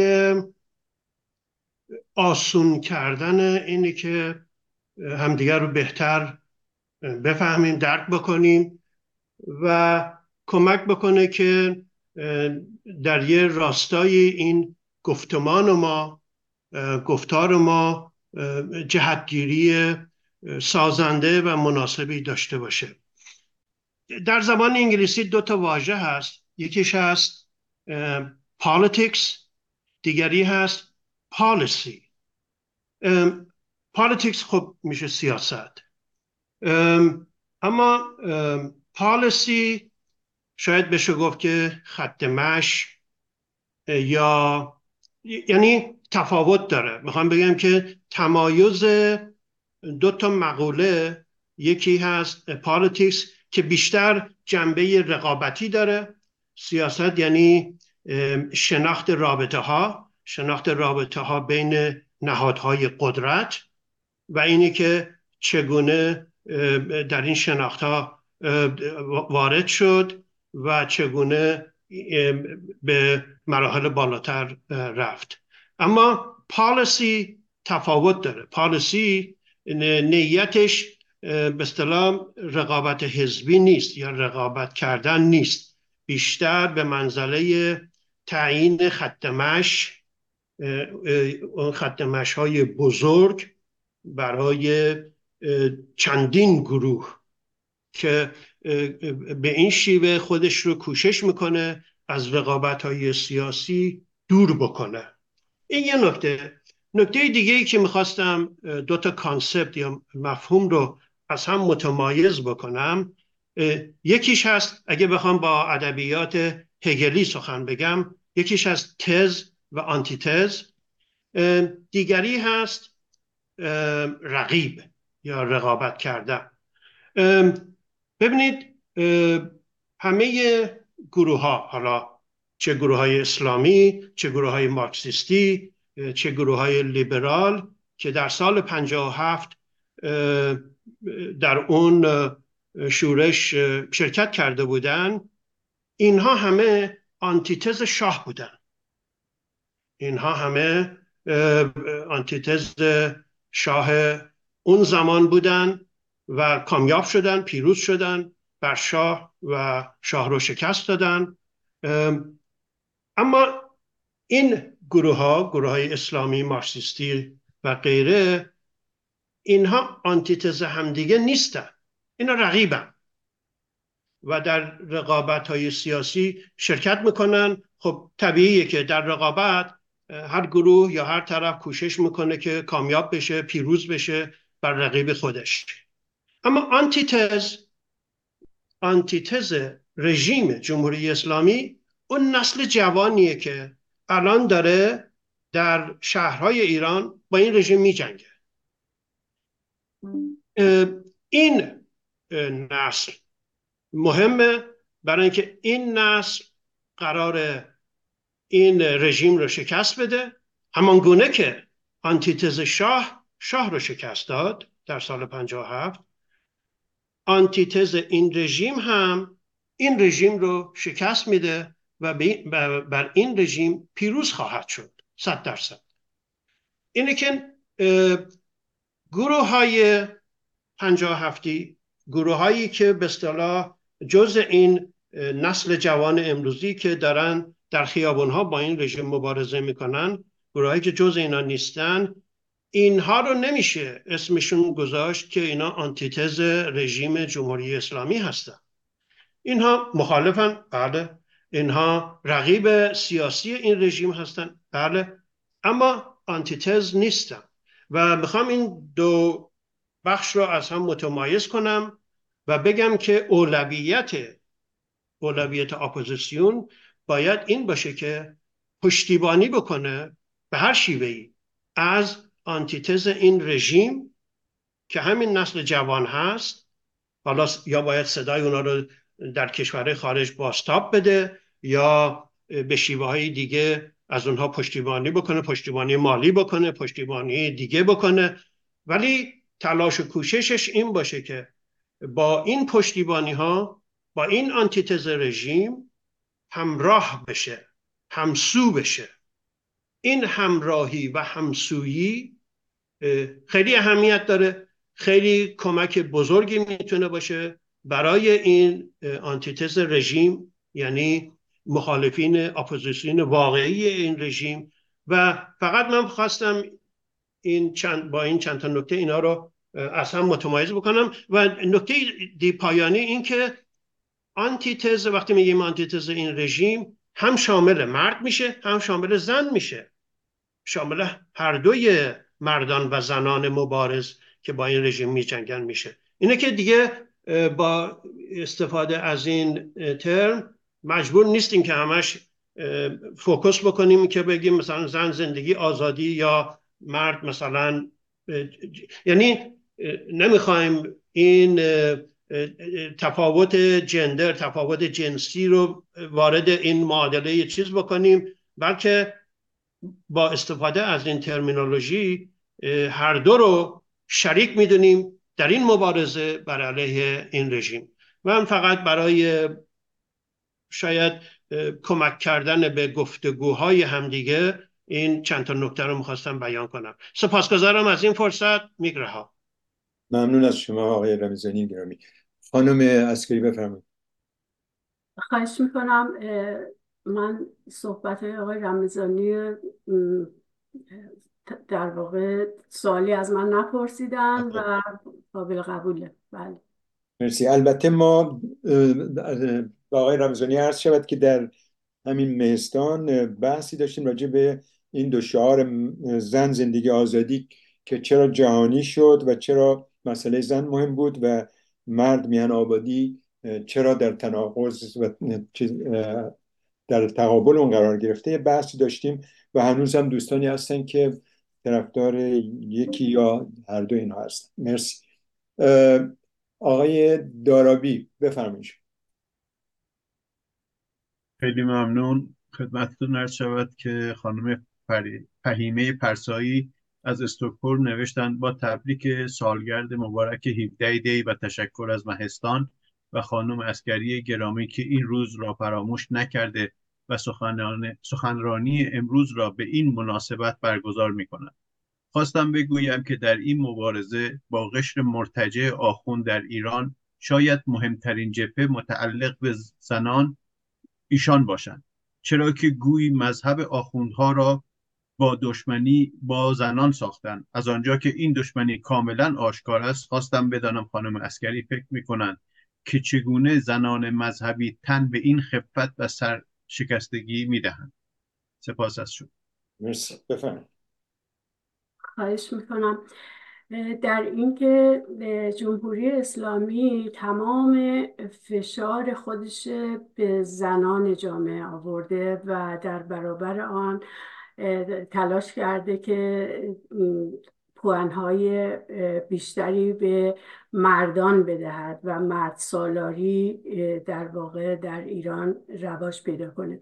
ولی مردان ایرانی پی بردن که چگونه می شود که مرد اینقدر صاحب قدرت باشه ولی دخترش زنش مادرش خواهرش فاقد قدرت باشن سرکوب بشن. اصلا نمیشه مگه میشه که توی خانواده مثلا اینقدر چیز باشه که یکی در ارجهیت قرار بگیره و یکی مدام تو سرش زده بشه.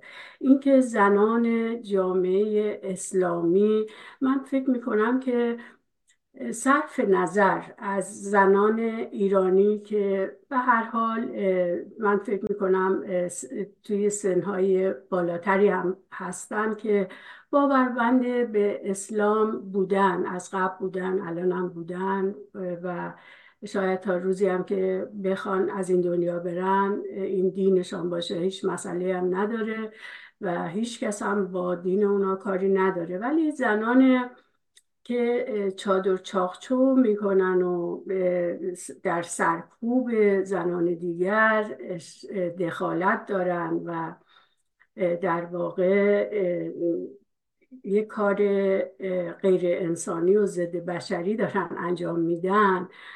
باید فقط برای اونا تأسف خورد که چقدر عقب مانده اید چقدر زلیلی چقدر متجه... متحجرید چقدر نادانید که شما درکی از آزادی ندارید.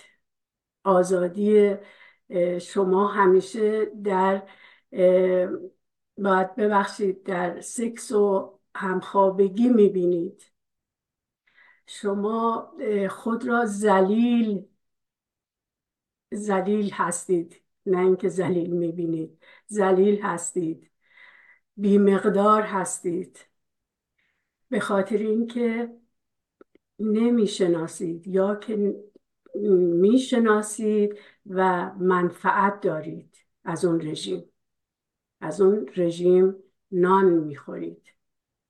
همکاری می‌کنید. خائن به زنان و مردان اون جامعه هستید. زنی که می‌روی و گیس هم وطن خود را می‌کشی و اون می‌بری میندازی توی هلفدانی هایی که معلوم نیست چه به سر اون زن میاد و تو نقش کثیفی داری در این کار. و متاسفم که بگم که یک روز جواب خواهی گرفت. به هر حال مردم متمدن ایران دستی یا سیلی به صورت کسی نخواهند زد ولی شما را شناسایی خواهند کرد و به دست عدالت و قانون خواهند داد. چرا که شما مرتکب جنایت شدید. شما زنان خودفروش خودفروخته های مغزی که در واقع هموطن خودت را مورد ضرب و شرق قرار می‌دید شما محصار جلو چشم همه کشتید. زنان دیگرم. اسمش این بود که مردان, نا... مردان نامحرمن و نمی‌خوان دست به این زنا بزنن در ملع عام البته. در پستوخانه های و زندان ها خدا می‌داند و ما هم می‌دانیم که چه فجایعی علیه زنان اتفاق میفته ولی شما آمدید و در ملع عام دست این زنان گرفتید به خاطر هیچی. به خاطر اینکه می‌خواسته به دل بخواه خودش به عنوان یک انسان اونطوری که شایسته خودش میدانه لباس بپوشه. با وجودی که واقعا اون کارم نمی‌دانن تمام و کمال انجام بدن ولی این روزهای تاریک خواهد گذشت. این روزهای تاریک بدون استثنا خواهد گذشت و شما و شماهایی که بر سرزمین ایران خیانت کردید. جواب خواهید داد. جواب خواهید داد. سپاس ممنون از شما. تا شما یه دیوان آبی میل بفرمایید. از نفر بعدی دعوت می‌کنم. ببینم آقای حسن دانشور نوبت گرفتیم. بفرمایید. بله خیلی ممنون. منم منم درود میفرستم به حاضرین نشست و سخنان گرامی خانم اشکری. ببخشید. من چند نکته رو فقط می‌خوام از فرمایشات خانم اشکری انتخاب کردم راجع صحبت کنم و همینطور از صحبت جناب رمضانی. یه جایی من با هر دو این گرامیان موافقت دارم و یه جایی هم موافقت ندارم. بس خواستم راجع صحبت کنم. خانم اشکری خب با زبان ساده چند نکته رو گفتن که من باش موافقم. یکی اشارهشون به در واقع رهبری جمعی وقتی که صحبت از دولت موقت یا دولت گذار می‌کنن. نکته ایش خب درسته. منتاش خب باید ما راجع به دولت گذار خیلی صحبت کنیم تو میستان منتاش باید خب مجموع فعالیت های این دولت رو گفت فرق یک دولت گذار و دولت دموکراتیک منتخب مردم رو گفت. باید و نباید های اعمال این دولت رو باید گفت یعنی مرزهای عملیش رو باید گفت. بعد در واقع دلایل قانونی اعمال دولت موقت رو باید گفت. کجا طبق چه چیزی می‌تونه چه کاری بکنه چه کار نکنه. کنه یه بحثه خیلی طولانی که بارش نمیشیم. بحثه که تاره کردیم بازم کنیم نکته جالبی که شون گفت من خیلی خوش آمدی بود که قرار نیست که یک نفر همه دان بشه همه چیز رو بگه. خب بهتره که ما با هم رایزنی کنیم. بحث اشارهش به یک بگم من یک دیالوگ ملی که در واقع ما ناچاریم این دیالوگ داشته باشیم. راجع به اساسترین مسائل گذار. اما چرا خانم اسکری از شعار زن زندگی آزادی خوشنود نبودن راجع به موضوع صحبت خواهم کرد. بنابراین برمیگردم به صحبت آقای رمضانی. آقای رمضانی با بهرهگیری از مثلث هگل تز سنتز آنتیتز خواستن بگن که در واقع اون چیزی که جمهوری اسلامی رو نابود خواهد کرد نسل جوان هم از زن و مرده و لازم هم نیست که رو زن و مرد تاکید کنیم زن رو و مرد رو جدا کنیم. نباید تفاوت جنسی رو در این مبارزه بیاریم که این بخشی از صحبت خانم اسکری هم بود.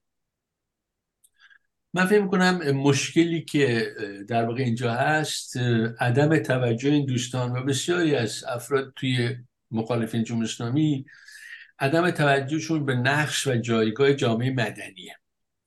یعنی در تحولات سیاسی نقش این جامعه مدنی رو خیلی دست بالا یا نمی‌دونن یا نمی‌گیرن یا اصلا بهش توجه نمی‌کنن.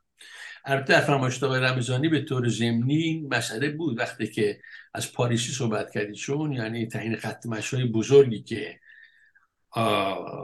این خط مشا توسط کسایی در واقع طراحی و تدوین میشه که از رقابت های سیاسی خودشون دور می‌دونن به نوعی این خودش به اشاره به جامعه مدنی هم داره. ببینید جایی که من زیاد موافق نیستم با آقای رمزانی اونجاست که گفته شد فرمودنشون گروه های مارکسیست اسلامی و لیبرال همه آنتیتز شاه بودن ما را مخالف شاه بودن و همکاری اونها باعث شکست شاه, شاه شد. من با این موافق نیستم. اون چیزی که باعث شکست شاه شد در واقع در دست گرفتن خمینی بود جامعه مدنی رو. یعنی یک نیروی قولاسایی که تو همه کشورها هستن. تو کشور ما بود جامعه مدنی زمان شاه رو خمینی تونست تصاحب کنه و با اون جامعه مدنی بود که دخل همه رو آورد. هم مارکسیست هم مذهبی ها از تیف های رنگ و رنگ و هم اون چیزی که بهش لیبرال ها گفته میشه. حالا چقدر لیبرال بودن خودم اینم خود اینم جای سوال و بحثه. بنابراین ببینید که وقتی ما این بخش از جامعه رو خوب نگاه نمی کنیم وقت از شعار زن زندگی آزادی هم خیلی خوشمون نمیاد. فکر کنیم یک شعاریه که می‌خواد مبارزه رو مردانه زنانه کنه. در حالی که جنبش زنان یه بخش بزرگی از جامعه مدنیه. همینطور که مثلا فرض کنم این جنبش دانشجویی هست. همینجور که جنبش کارگری هست.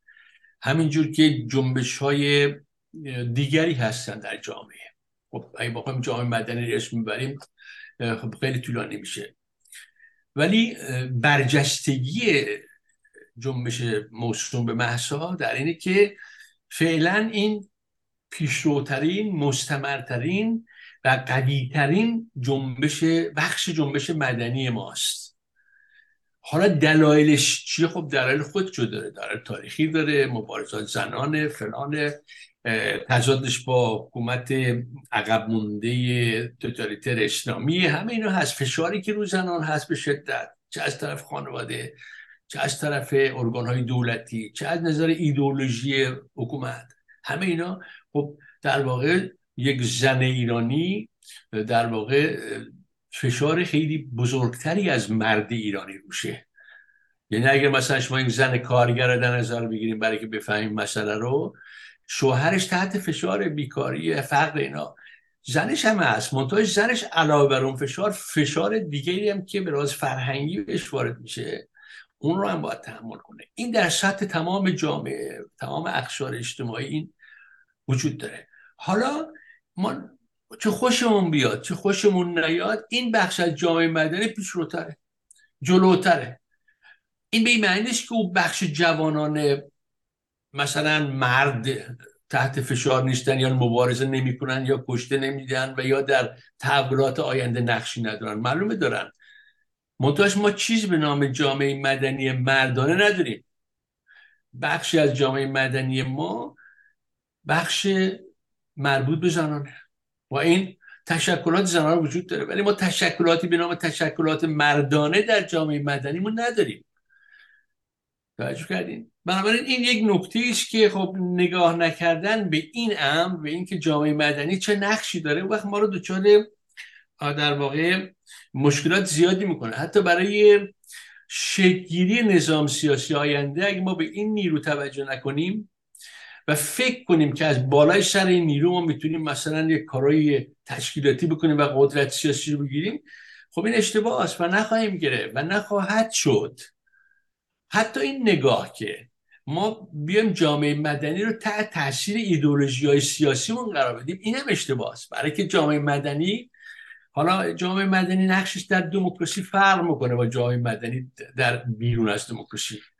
بنابراین در حد اکثرش سیاسی ما یه اشتباه بزرگی دارن. به نظر من اینه که در خونه بالاش جامعه مدنی رو که می‌بینن حالا اونایی که نمی‌بینن که هیچی. وابیلاست اونایی که می‌بینن فکر می‌کنن اگر روشی مثل خمینی داشته باشن موفقن. یعنی چی؟ یعنی تصاحب جامعه مدنی زیر ایدولوژی خودشون. یعنی اینکه با ایدولوژی خودشون یعنی جامعه مدنی رو سرباز خودشون کنن. که جامعه مدنی باید همواره مستقل بشه و این استقلال جامعه مدنی که کمک می‌کنه به امر آزادی و دموکراسی. بنابراین در شعار زن زندگی آزادی خود این مطلب خوابیده. یعنی چی؟ یعنی اون بخش پیشروی جامعه مدنی ما در این حال می‌خواد استقلال خودشو از حکومت حتی بعدی نگه داره.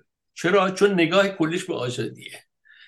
و تکیاش هم برای که بخش زنانه داستانه. بخش زنانه جامعه مدنیه. بخشی که پاسخ می‌خواد بده به خواستای اون بخش از جامعه مدنی که زنها می‌خوان توش باشن و می‌خوان اهداف خودشون رو به دست بیارن. بنابراین خیلی امر طبیعیه که شعار شعار به شعار مرکزی به صورت زن زندگی آزادی باشه. این چیز عجیبی نیست و این هیچ در تناقض با نه مبارزه ملیه نه با مبارزه آنتیتز جمهوری اسلامی که مثلا آقای رمزانه میگن. بلکه این پیشبرنده اونه. و همین دلیل هم هست که در عرصه جهانی این جنبشی که موفق میشه مشکل ایرانی ها رو مردم دنیا نشون بده و هیچ جنبش دیگه تا نتونست این کار بکنه جنبش مالباختگان هم بخشی از ممکن از جامعه مدنی یک تشکلات جامعه مدنی توش فعال بشن. ولی جنبش مالباختگان نتونسته کوچکترین تأثیری در مبارزه نشان دادن مبارزات مردم ایران به جهانیان داشته باشه. یا مبارزه کارگران همینطور. یا اگه بودم خیلی کم. بنابراین اینکه یهو میتره که وضعیت جامعه ایران رو میاره در سطح بالای اخبار جهان برای دوره طولانی نشان دهنده فهم در واقع بخش جامعه مدنی در خود کشورهای مدرن امروزی نسبت به این این بخش از مبارزات مردم ایران. همین چند نکته رو فکرم باید بگم. خیلی من مرسی خانم گرامی از خانم اسکری گرامی فرم خواهش می‌کنم. من برای خیلی یه لحظه کوتاه در واقع اینترنت منزلم قطع و بس شد ولی فکر می‌کنم که صحبت های جناب دانشور شنیدم. دارم خدمت شما جناب دانشور عزیز. در واقع صحبت من بر این پایه نیست که نقش جامعه مدنی نادیده بگیرم. نه اصلا اینطور نیست. و در واقع اینکه زنان مبارزه می‌کنن پیش قراول در واقع این جنبش هستنم باعث خوشحالی منه. ولی چرا زنان در واقع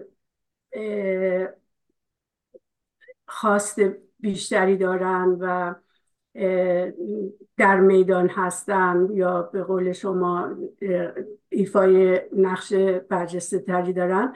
به خاطر اینکه شما نگاه کنید به جامعه ایران به قوانین جمهوری اسلامی به هر جا فقط خواستن بزنن تو سر زن. یعنی بحث هجاب که نیست. اینها هیچ قانون اصلا بر علیه زنان هست و دلشان می‌خواد که زنان در پستوخانه ها و پشت اون نقاب ها به عنوان کالا برای مردان باشن و در واقع نقشی نداشته باشن ولی زنان ایران نه که در این انقلاب قبل از این انقلاب هم زنان پیشرو آگاه بودن و علیه این رژیم ایستادن. اگر که مردها در واقع عقبترن به خاطر اینکه جمهوری اسلامی انواع اقسام حق و حقوق ها رو به مرد در اون جامعه داده. یعنی اینکه می‌دونه چند تا زن بگیره می‌دونه ده تا سند مالکیت های جور به جور داشته باشه می‌تواند بدون اجازه خانمش به سفر بره می‌تواند بچه ها اگر بخواد با از شوهرش جدا بشه بچه ها رو تحویل بگیره. هر شما هر طرف این قانون جمهوری اسلامی نگاه کنید برای مردا هست و به این خاطر کسی وارد میدان مبارزه میشه که مظلوم واقع شده و می‌خواد که برخورد کنه با این ظلم. خب زنا هستن. ولی خوشبختانه در جامعه ما ما شاید هستیم که مردانم شانه به شانه زنها در واقع آمدن و زنها پشتیبانی کردند و در مجموع جامعه دو بال پرواز داره که اگر یک بالش سالم باشه و یک بالش بشکنن اون پرواز سقوط خواهد کرد. و مردان جامعه هم این را فهمیدن. اون حداقل قشر فهمیدش فهمیدن. به این خاطر من زیاد نمی‌خوام که انقلاب محصار زنانه ببینم. من میگم که همه جامعه مشارکت داشتن و باید هم داشته باشن. زن و مرد نداره. اصلا بحث این که ما بحث زنان مردانش کنیم اشتباهه. ما انسانیم همه و مورد ظلم واقع شدیم. و باید حالا این ظلم به تیرش به یکیمون مستقیم می‌خوره یک به یکیمون غیر مستقیم می‌خوره. باید علیه این ظلم بلند بشیم و مبارزه کنیم و هم خودمون نجات بدیم هم کشورمون هم هست و نیستمون در واقع. تمام دارایی های ایران متعلق به مردم ایران هست. ولی متاسفانه ایرانیان از شاید فکر می‌کنن که خانه ای که دارن ماشینی که دارن یا بعضی ها که اصلا اینها رو هم ندارن. فکر می‌کنن داراییاشون این هست. خیابان مال اینها نیست درختان مال اینها نیست نفت و گاز و لیتیوم و انواع اقسام به هر حال معادن زیرزمینی و به تازگی هم که کوه طلا پیدا شده. این همه ثروت های گنج هایی که در ایران هست همه اینها متعلق به یکایک زنان مردان و کودکان و آینده سازان ایران هست. ما باید بلند بشیم هم خودمون نجات بدیم هم کشورمان هم ثروت کشورمان و یک بار برای همیشه در واقع هرچند هزینه داره ولی یک بار برای همیشه این هزینه رو بدیم و دیگه یاد بگیریم که مثل سال هفت اشتباه تاریخی نکنیم که تا به امروز این گونه گرفتار باشه. ممنون از شما. سه تا اف 9 داریم خانم اسکری اولی آقای عباسپور بفرمایید. ممنونم جناب دانشور من می‌خواستم یه تذکری بدم از اونجایی که موضوع برنامه امروز خیلی مورد علاقه منه. ما داریم در واقع از بحث اصلیمون دور میشیم. الان نیم ساعت داریم راجع به شعار زن زندگی آزادی صحبت می‌کنیم. اگر راجع به بحران رهبری محبت بکنن خانم اسکری یا دوستان صحبت بکنیم ببینیم امروز در این رابطه می‌تونیم به نتیجه برسیم یا نه. ممنونم. ممنون از شما. البته اینم خارج از تایتلمون نیست. اینم جزو بحث یک از شق بحث امروزه. ولی خیلی ممنون از تذکرتون. خواهش می‌کنم. ببخشید می‌خواین اف ناین بعدی رو بخونم؟ یکی یکی پاسخ میده بذارید پاسخ اینستاگرامی بدم بله به روی خب داریم تلاش می‌کنیم که صحبت صحبت ها میره تو جوانب مختلف. ولی ارزم به حضور شما که بحران رهبری شما از رهبران گفتید یا کسایی که ادعای رهبری می‌کنن زیاد شدن اینها خب کسی می‌تواند رهبر باشد که اولا واقعا ایرانی باشه به معنای واقعیش. عاشق ایران باشه و ایرانی باشه. کسی باید باشد که جسم و روح سالمی داشته باشه. کسی باید باشه که خوشندیش باشه و بتواند تیف های وسیع از ایرانیان را در واقع در نگاه خودش و صحبت خودش باشان خوب برخورد کنه. کسی باشد که انعطاف پذیر باشه. کسی باشد که تصمیمات درست می‌گیره و در واقع ارتباطات خوب دارد و تصمیمات درست می‌گیره. و این نباشد که در واقع با دو تا حالا خب ما دیدیم که فرض کنید چهار تا دیدار با این وزیر رو نمی‌دونم نخست وزیر و فلان داشتن.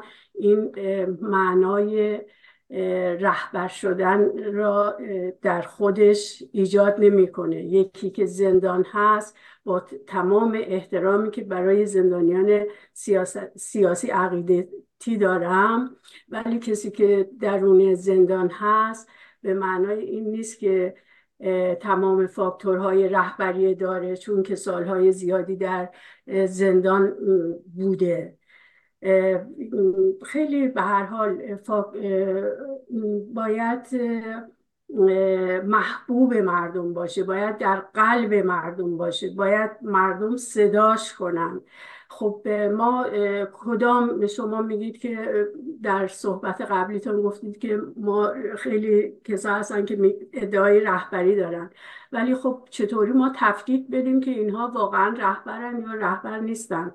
آیا اینها از دل کدام از کجا در واقع پیدا شدن؟ اینها که تا دیروز با حکومت جمهوری ایران هشت و نشت داشتن و رفت آمد داشتن. یکی زن و بچهش می‌رفته میآمده اون یکی خودش اصلا از توی دل رژیم در آمده. کدام از اینها خوشندیش هستن؟ کدام محبوب هستن؟ کدام مردم صدا می‌کنن؟ چقدر از جامعه ایران این رهبران که خودخوانده هستن می‌شناسن. خب اینها تفکیک میده که کی رهبر هست.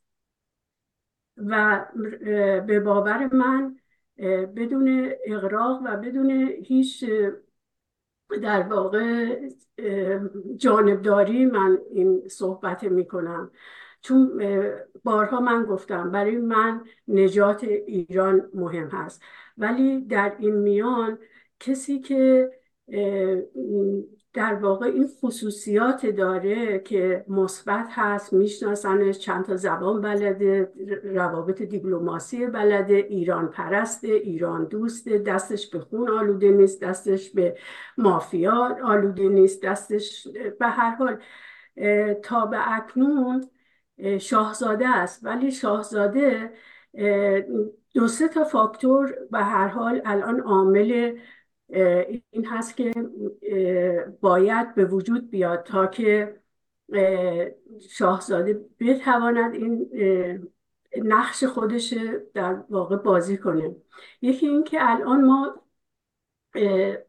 هنوز هنوز شاهد اعتراضات و اعتصابات میلیونی به معنای واقعی نبودیم. درست اعتراضاتی تا اکنون شده ولی تا میلیونی و گسترده به معنای خاص هنوز نشده. یکی اینکه جامعه جهانی هنوز پشتیبان این حکومته.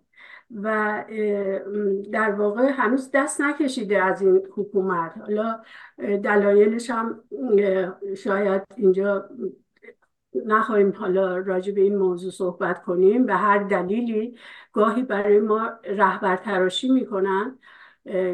خب رهبرانی درست می‌کنن و بنرهایی آویزان می‌کنن نمی‌دونم جوایزی میدن. سعی می‌کنم کسانی به اون جامعه بشناسانن یا تحمیل کنن یا تبلیغ کنن براشون.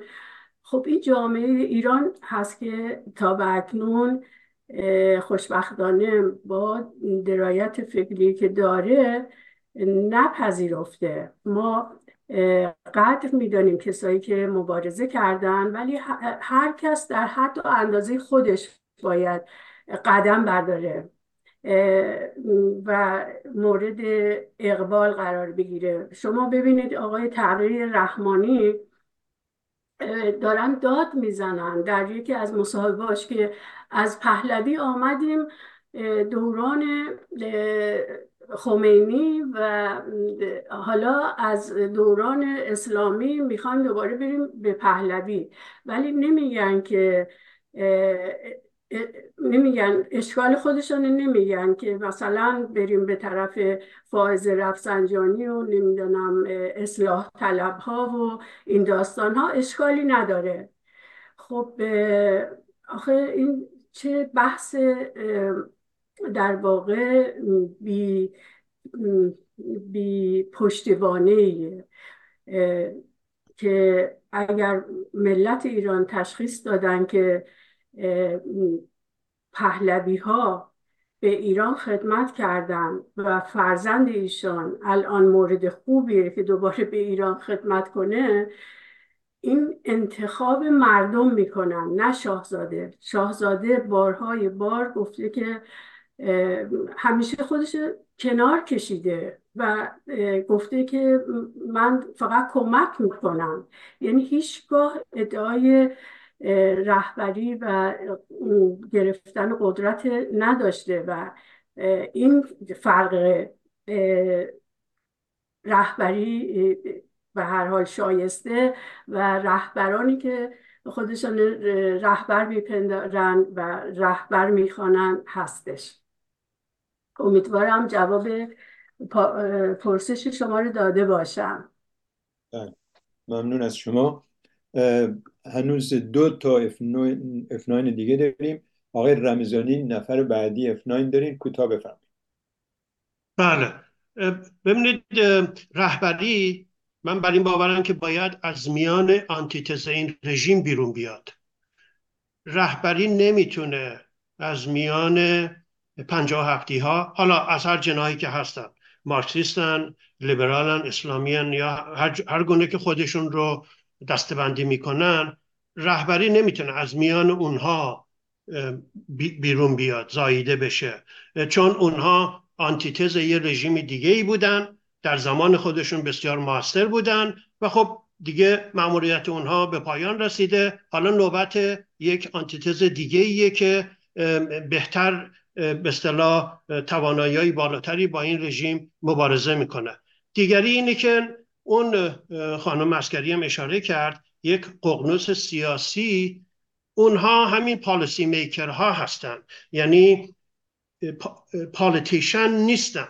من می‌خوام این دو تا چیز رو خیلی متمایز کنم که تفاوت بین اون کسی که سیاسی هست کنشگر سیاسی هست فعال سیاسی هست با اون کسی که تمرکزش روی خط مش یا انگلیسی میگیم پالیسی میکر هستن هست. اینها رو باید متمایز کرد و ما به چنین گروه پالیسی میکر شدیدا نیاز داریم که اون ققنوس سیاسی شکل بگیره و راهنمایی بکنه هدایت بکنه کمک بکنه مانند یک کاتالیزور. کاتالیست ما رو به اون راستاد به اون هدف کمک بکنه. سپاسگزارم. من تمام. ممنون از شما جناب رمزانی آقای دانشگاه هم F9 هم یک زدیم چون کسی بعد شما نیست به یک پاسخ طرف شما بفرمایید. ولی من یک زدم که مجبور نباشم در یه جمله صحبت بله. کنم اگر اجازه صحبت کنم. ببینید من برمیگردم به سوال به F9 آقای آقا شهرام که گفت ما نیم ساعته که داریم راجع به شعار زن زندگی آزادی صحبت می‌کنیم در حالی که یکی از بحث بخش های مهم بحث ما مسئله رهبری بوده. و اگه به همین گفته آقای آقا شهرام دقت کنیم برمیگردم من اون بحث قبلیم یعنی اینکه ما اهمیت جنبش مدنی رو در تحولات آتی ایران نادیده می‌گیریم. چرا؟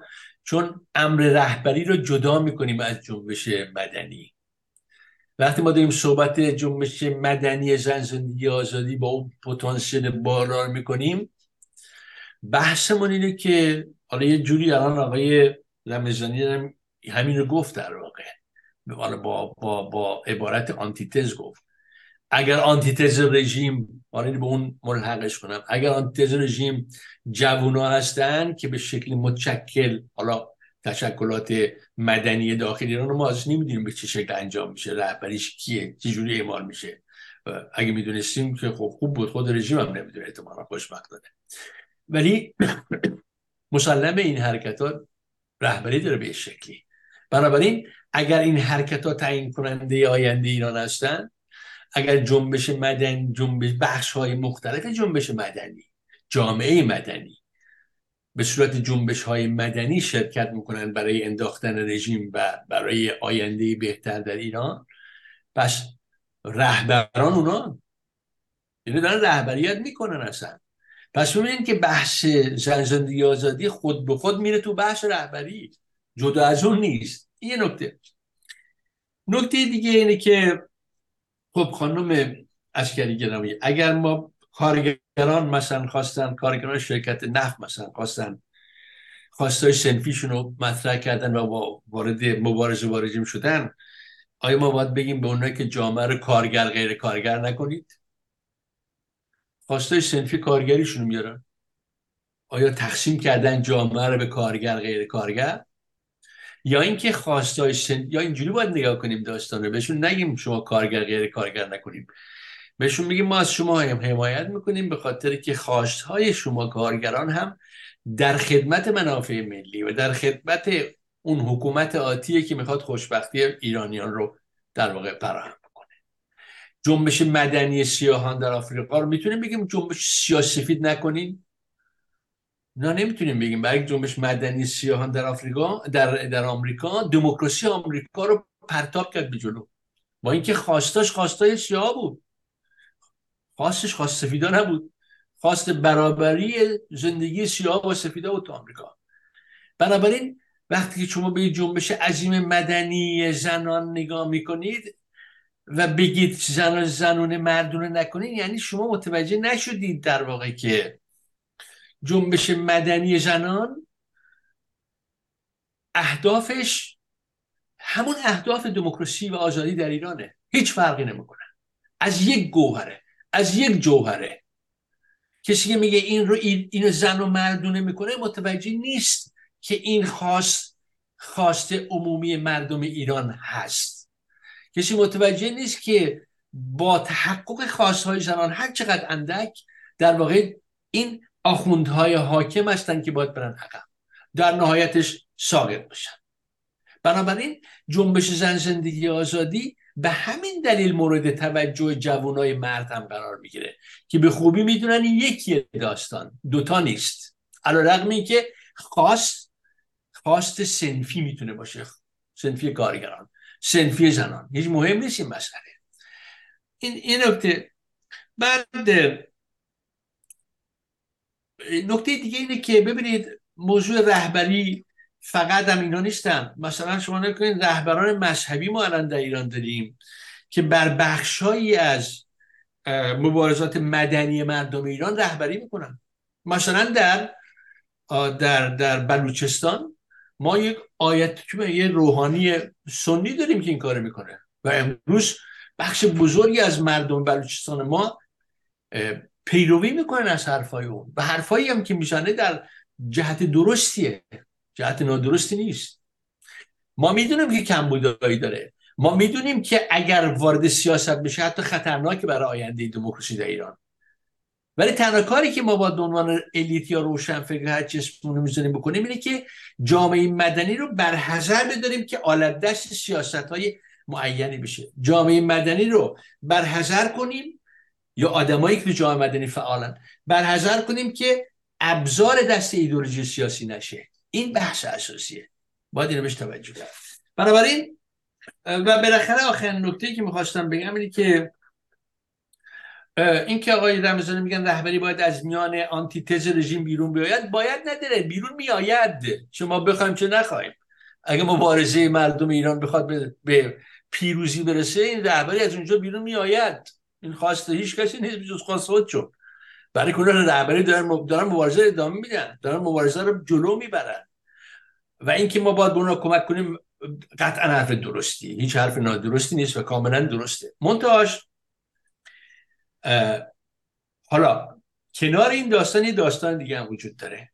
داستان اینه که الان آقای رمزان گفتن ما باید ما احتیاج به ققنوس سیاسی حالا من کلمه ققنوس اینا رو کار ندارم. بحث اینه که ما احتیاج به یک ایده قابل دفاع برای گذار داریم. که خانم اسکری تو بخش اول صحبتاشون اشاره کردن به یک دولت فراحزبی متخصص. راجع به اون میشه صحبت کرد و اون چیزیه که اتفاقا مورد پذیرش به راحتی می‌تونه مورد پذیرش جامعه مدنی یا بخش های مختلف مبارزه در صحنه اصلی ایران توسط جامعه مدنی میشه برای شما به مجردی که بخواین جامعه مدنی رو تقسیمش کنیم به جمهوری خواه به نمی‌دونم پادشاهی خواه نمی‌دونم به مشروط خواه به کمونیست به فدرالیست به چیزهای مختلف که الان وجود داره تو خارج کشور با خصوص ما ببینیم همه گروه سیاسی با این نام های مختلف وجود داره. به مجرد دیگه اینو بخواین ببرین تو جامعه مدنی در واقع شما کار ضد تکاملی ضد پیشرفت ضد خوشبختی مردم ایرانی کردیم چرا؟ چون اینا زیان می‌زنه به مبارزه متحد مدنی در ایران. بنابراین این حرف حرف درستیه. اینکه بگیم حالا من اصطلاح هگل به کار نمی‌برم آنتیتز من نمی‌دونم چیه ولی اصطلاح این بحث درستیه که بگیم که باید باید سیاستمداران اندیشمندان الیت سیاسی فرهنگی به معنای اهم خودش از جامعه مدنی و مبارزاتش در حالی که پشتیبانی می‌کنه بخش های عقب مونده و ارتجاعی که بر ممکنه بر جامعه بخش های از جامعه مدنی تسلط دارن با اون مبارزه کنه. جامعه مدنی رو حذر بداره که یک موضع گیری سیاسی سیاسی اصولا بکنه. چون جامعه مدنی در در آینده دموکراتیک ایران هم نباید موضع گیری سیاسی بکنه. اینا خب بحثایی که ما به عنوان آدمایی که دستون بازتر در مطالعه می‌تونیم زندگی یا مبارزات جامعه مدنی رو در مثلا ده 20 سال اخیر جایی که کشورهای موفق شدن به دموکراسی برسن ما می‌تونیم مطالعه کنیم. ما اینا رو می‌تونیم به این تجربیاتمون رو در اختیار مردم ایران قرار بدیم. این کاری که به گمان من ما می‌تونیم این دو کاریه که ما می‌تونیم بکنیم. خیلی ممنون. مرسی. قبل از این آقای رمزانی افناین گفتن خانم اسکری اگه شما واکنش داریم بفرمایید بعد بپردازیم به افناین آقای رمزانی خواهش می‌کنم. وقتی که ما از جامعه مدنی و نقش جامعه مدنی در واقع صحبت می‌کنیم. اونجا دیگه زنان مردانش نمی کنیم مثلا سنف کارگر سنف کارگر نمیگیم که کارگران زن و کارگران مرد. به هر حال یک سنف کارگر هستن. یا اینکه اشاره کردید به جنبش سیاه پوستان با سفید پوستان. خب اون جنبش مردان و زنان سیاه پوست در کنار هم در واقع بر علیه فرزند سفید پوستا اقدام کردن من فکر می‌کنم که به هر روی حالا نظر من این هست که جامعه مدنی نباید تفکیکش کرد که زنان و مردان. بعد همین گفتش که جامعه مدنی فرض کنید سنف کارگران. کارگران نباید بگید که زنان یا مردان. کارگرها چه زن وقتی که میگیم شامل هم زن بشه و هم مرد. دیگه اینکه صحبت دیگتان که گفتید که مثلا کسایی که فدرالیسمن چپن ملی مذهبی و غیره هستن خب ما نمیگیم که اینا فعالیت نکنن. همه هر کسی اصلا که در جغرافی ایران به دنیا آمده می‌دونه برای آزادی ایران هر کاری که دوست داره هر تلاش و مبارزه بکنه. مثلا الان مجاهدین هم تلاش می‌کنن نمی‌دونم چپ ها با ملی مذهبی ها قاطی شدن با اصلاح طلبا به هر حال کسی نمی‌دونه بگه که شما چرا این کار رو می‌کنید. خب من داشتم صحبت می‌کردم از اینکه طیف مشروط خواهی که علیه مشروع خواه هست با فاکتورهای مشخص که مثلا تمامیت ارزی ایران در نظر گرفته بشه و حالا چند فاکتور دیگه که سکولار بودن جامعه دین از دولت جدا شدن و الاخر اینها چون که طیف بزرگ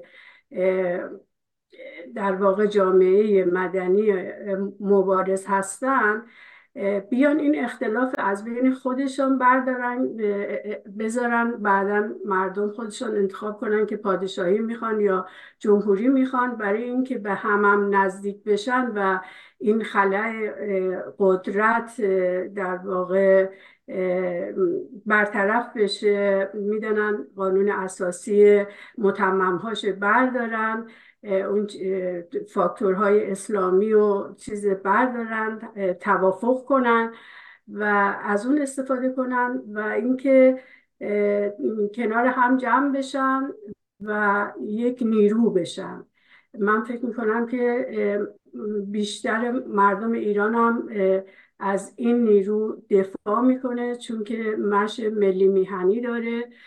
و خیلی به هر حال متفاوته با اون تفکر چپ تفکر فدرالیسم یا تجزیه طلب یا تفکر کسانی که ادعای ملی مذهبی دارن. واقعا کسی که ملی است نمی‌تواند مذهبی باشد کسی که مذهبی است نمی‌تواند حالا ملی باشد مثل نفت و آب چطوری هر چقدر هم بریزی توی یه بطری به هم بزنی اینها جذب همدیگه نمیشن. به هر حال اینها ملی هن جایی که براشون صرف کنه میان اون قسمت وامیسن بعد جای دیگر مذهبی هن جایی که مذهب بالا می‌گیره و دین بالا می‌گیره میرن تو اون کاتگوری.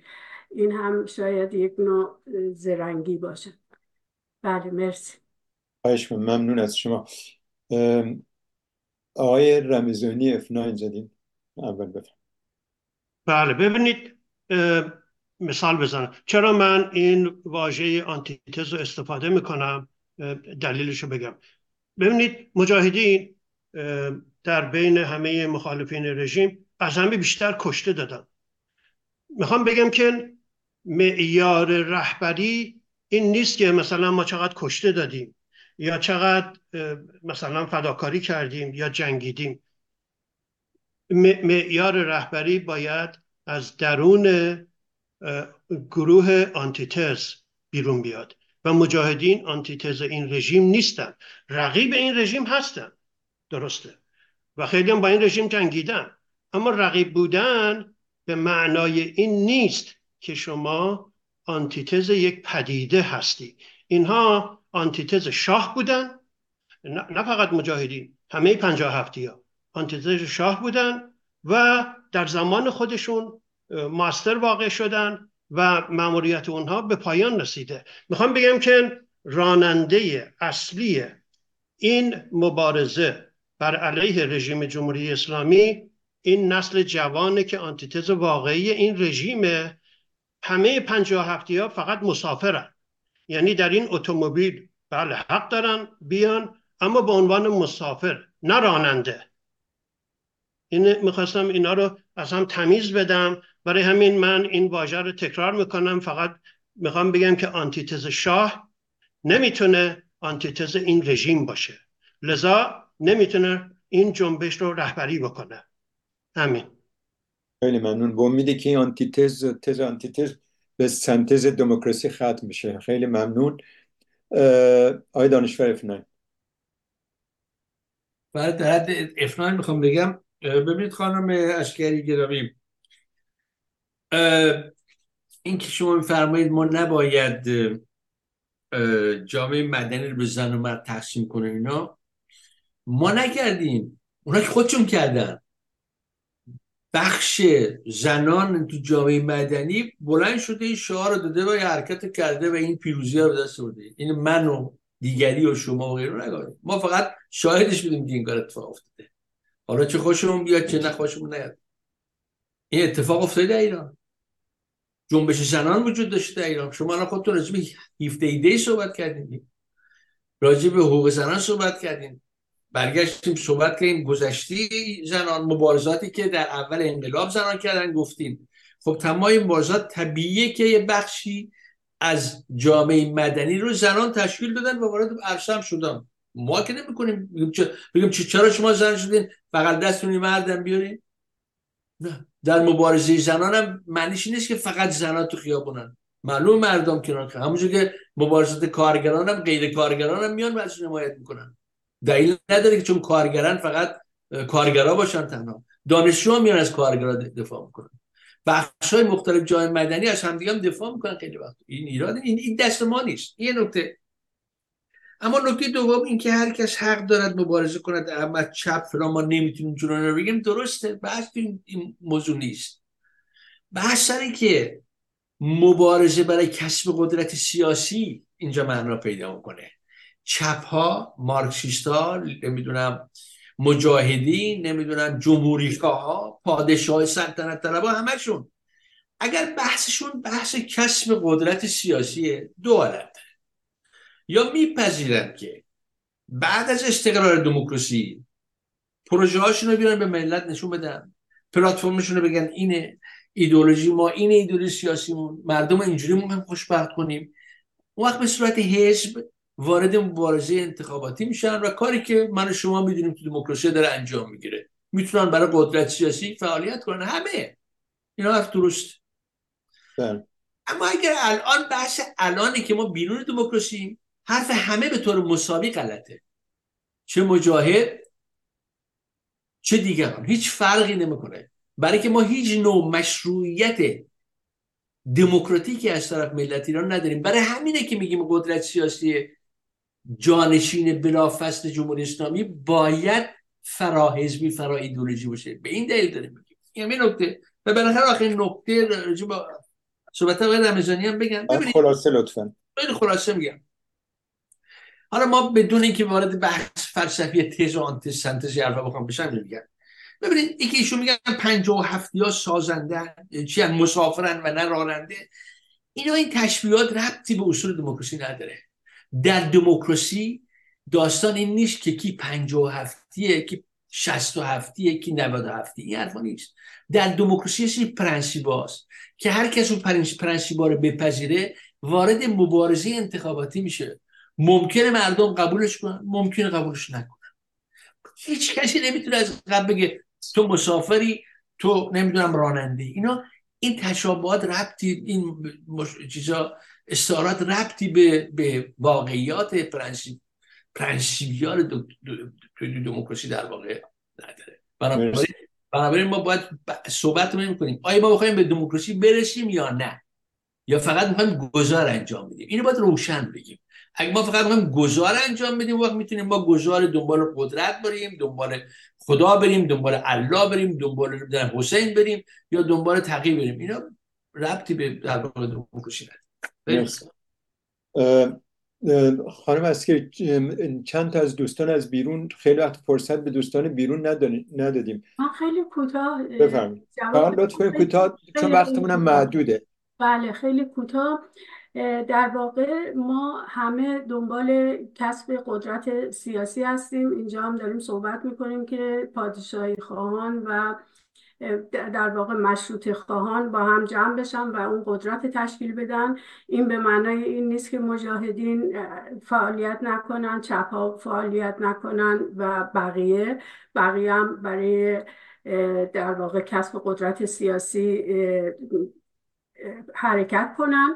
و در انتخابات شرکت کنن در یک فضای باز رسانه‌ای بعد از دوران گذار همه در رسانه ها فعالیت بکنن و مردم انتخاب می‌کنن که چه کسی قدرت سیاسی به دست بگیره و اگر به باور من اگر بقیه تن میدن به کسی که قبول میشه در که حکومت به دست بگیره ولی اون کسایی هم که قبول نشدن می‌دونن فعالیت های مدنی خودشانه به صورت احزاب و گروه و سازمان ادامه بدن در مجلس شرکت کنن وکیل بشن نمی‌دونم برای وزارت انتخاب بشن اگر صلاحیت داشته باشن. یعنی میشه همه اینها رو اگر که یه مقدار این بغض و حسد و کینه و نفرت و پراکندگی ازش گذشت میشه همه اینها حل بشه. سپاس. ممنون از شما. قبل از اینکه آقای دارابی به شما پردازیم هموندمون آقای عبدی نوشتن خطاب به خانم اسکری که قانون اساسی مزفر شاه یا مزفر الدین نوشتن باید مورد تایید پنج مجتهد باشه که این یک, یک اصله و متمم نیست. خیلی ممنون. آقای دارابی از بیرون یکی یه نوبت بفرمایید. بله خیلی ممنون. از واشنگتن آقای محسن قلیزاده نوشتن خانم اسکری پادشاه مشروطه به ظاهر هم که شده نمی‌تواند قانونی تصویب کند. بنابراین رضا شاه به عنوان مسئول قوه مجریه مسببات قانون قانونگذاری را اجرا می‌کرد. 17 دی روز اجرای مسببات مجلس بود. این تذکر به معنی قدر ناشناسی از خدمات رضا شاه نیست بلکه نحوه گردش کار در یک حکومت مشروطه است. ممنونم. ممنون. بفرمایید خانم اسکری. خواهش می‌کنم پرسش اول شما که از دوستی از درون بله. پرسش کرده بود آقای عبدی بله. آقای عبدی جناب عبدی به هر حال اون چیزی که چه حالا اگر جز اصلم هست چون که من دیدم که اینها جز متمم هستن ولی اگر که اصلهایی که هر چیزی که در واقع می‌خواد که بگه که پادشاه باید حتما اسلامی باشه دین رسمی باید اسلام باشه نمی‌دونم مشتهد باید کنترل کنه. اینها رو توافق می‌کنن. یعنی اون ریسیفیدان نخبه ها کارشناس ها با هم توافق می‌کنن که ما اینها رو نادیده بگیریم. به خاطر اینکه این گذار در واقع انجام بشه. بعدا در مجلس مؤسسان چه بسا که کل این قانون اساسی کنار بذارن. و اینکه در رابطه با تصویب قانون به هر روی اون چیزی که مهم هست این در 17 دی این حرکت هر کسی کرده دستش درد نکنه.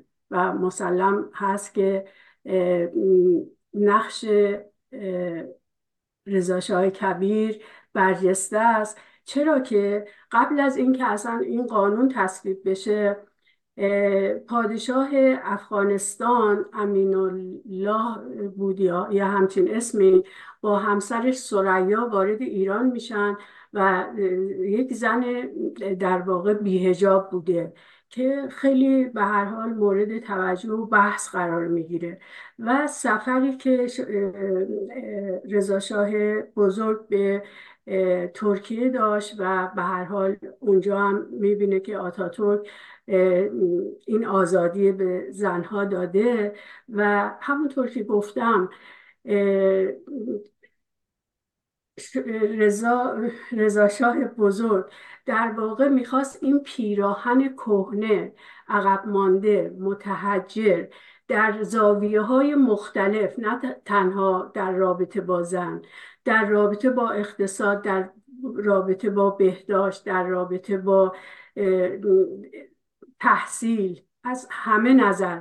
می‌خواست یک تحول بنیادی در کشور به وجود بیاره و ناچار بود. اصلا باید این کار می‌کرد. اگر این تفکر داشت باید این کار می‌کرد و باید این آزادی هم به زن می‌داد. امیدوارم که جواب داده باشه. ممنون از شما. آقای دارابی یک پیام دیگر هم لطف بفرم به روی چشم یک لحظه به من اجازه بفرمایید. خدمتتون عرض شود پیام بعدی از ساکرامنتو. آقای هوشنگ شفاییان نوشتن کاملا روشن است که خانم اسکری هوادار خاندان پهلوی است. اما ما باید بدانیم در طیف پادشاهی خواهی هم از یک سو شاه چکمه پوش قدر قدرت را داریم و هم نماد تشریفاتی نماد تشریفاتی وحدت کشور در یک نظام دموکراتیک مشروطه. شما خانم اسکری به کدام بخش تعلق دارید؟ انتقادتان در مورد پهلوی چیست؟ ممنون. سپاس از آقای شفا... شفایان. سپاس که پرسش کردید. بله من در واقع در کشور هلند زندگی می کنم و می‌بینم که در این کشور که پادشاهی هست دموکراسی یعنی چی؟ آزادی یعنی چی؟ قانون یعنی چی؟ شهر، حقوق شهروندی حقوق بشر. با وجودی که به هر روی ما برای اینها خارجی هستیم ولی اون قانونی که در اون بالا نوشته شده یعنی اون حاکمیت قانون همه رو مجاب می‌کنن که در واقع برابر زندگی کنن. برای من امروز فرقی در واقع نمی‌کنه که پادشاهی برای ایران انتخاب بشه یا که جمهوری خواهی. ولی پادشاهی چون کشور ما همیشه به هر حال حکومت های پادشاهی داشته و پادشاه می‌دانیم مثل یک پدر باشه و مخصوصا در سرزمین های ما که مثلا مثل اینجا که نیست که مثل اروپا که نیست که دموکراتیک باشه. کسی که رئیس جمهور میشه یا یه سیستم جمهوری چهار ساله یا هشت ساله رو برمیگزینه از اون لحظه اول می‌دونه که بیشتر از چهار سال یا هشت سال در اون سرزمین در اون مقام نیست. بس تلاش می‌کنه که دوزیاش بکنه قارت کنه ببره بچاپه فامیلاش وارد کار کنه سند بزنه نمی‌دونم پول خارج کنه. ولی یک پادشاه این کار نمی‌کنه. چون فکر می‌کنه که پدر اون ملت اون سرزمین در اختیارشه و نیازی نیست که به هر حال چپاول کنه. حالا خب اینها شاید جاهای نقد و بررسی هم داره ولی کلیشه می‌خوام بگم که اگر من انتخاب می‌کنم پادشاهیه به خاطر یه سری اون زیبایی هایی که پادشاهی دارد. ولی سیستم باید جمهوری باشه. چه یعنی پادشاهی پارلمانی خواست من هست. و اگر جمهوری هم بشه باز پارلمانی خواهد بود و یک نفر تصمیم گیرنده نیست یک سیستم تصمیم گیرنده است و باید به هر روی اگر ما در آینده ایران به سمت یک حکومت چه حالا پادشاهی و چه جمهوری دموکراتیک بخوایم بریم خب باید به روز باشه. یعنی اینکه اگر فرض کنیم شاهزاده رضا پهلوی فردا بشه پادشاه در ایران پادشاهی ایشان باید خیلی متفاوت از پدر و پدر بزرگش باشه. خیلی بروزتر باشه با جهان متمدن داد و ستد داشته باشه. اون سیستمی که می‌خواد پیاده کنه فاکتورهاش مثل فاکتورهای جهان متمدن باشه و بسیار صد درصد فرق خواهد کرد اون سیستم و اون پادشاهی پارلمانی. ممنون از شما. آقای شهاب سنی بفرمایید. بله درود درود میگم به سرکار خانم اسقری و همبندان عزیز در این جلسه و البته ملت بزرگ ایران. هموطنان عزیز ما که صدای ما رو میشنوند و یا تصویر ما رو می‌بینن من خواستم یک چند نکته رو خدمت شما عرض بکنم. از جمله اینکه یه تناقضی من می‌بینم در این سخنان که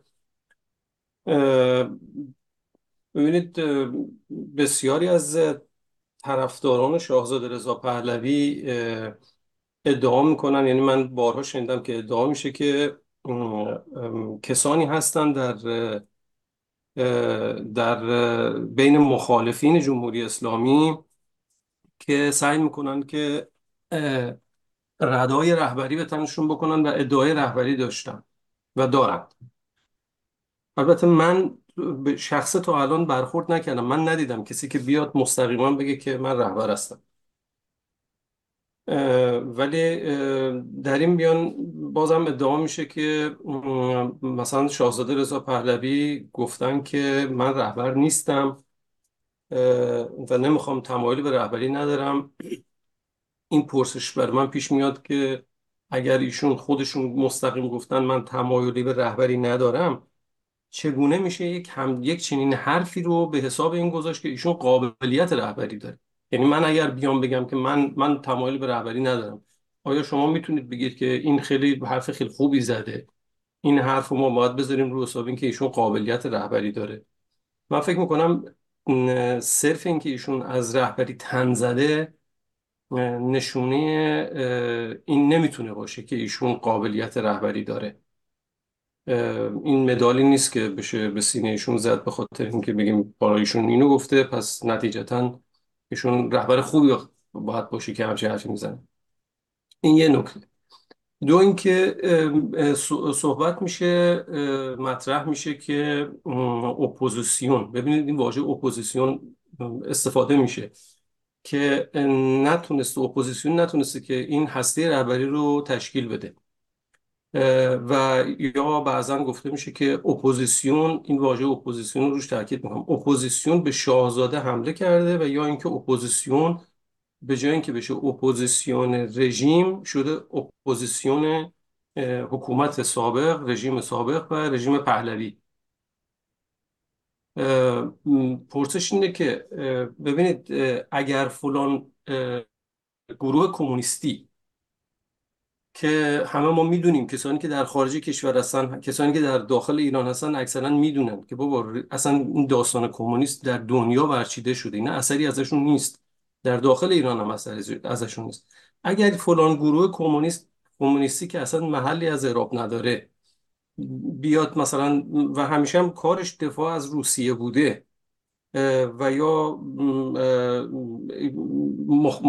مبارزه در خلاف منافع ایران انجام داده آیا این اپوزیسیون محسوب میشه؟ یه گروه که اصلا گروه خیلی کوچیکی هیچ اهمیتی هم نداره قبلا هم دشمن ایران بوده. همه کاری هم کرده برای منافع روسیه. آیا این اپوزیسیونه؟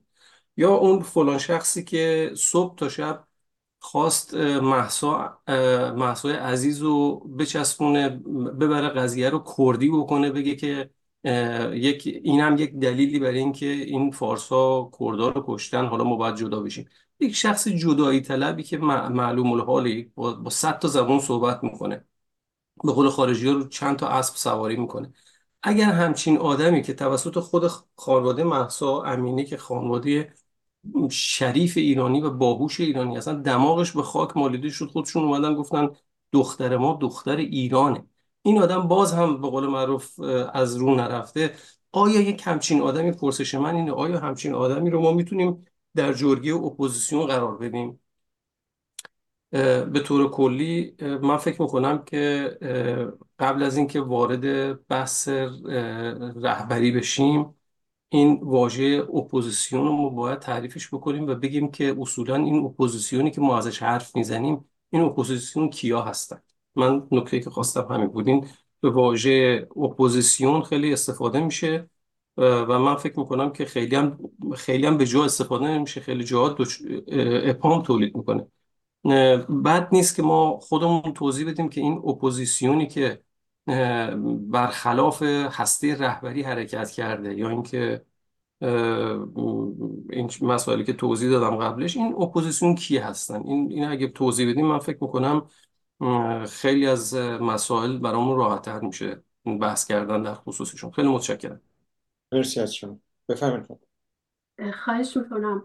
در رابطه با شاهزاده شاهزاده بارها گفتن که در واقع همراهی خواهند کرد تا اپوزیسیون همراهی خواهند کرد چون خودش هم که جزء اپوزیسیون هستش. تا تشکیل قانون مجلس مؤسسان. و خب ما, ما هم تا اونجا صحبت می‌کنیم. میگیم تا همونجا شاهزاده سخنگوی دولت موقت هست. اونجا نه تنها شاهزاده میرن کنار تمام اعضای دولت موقت هم باید برن کنار.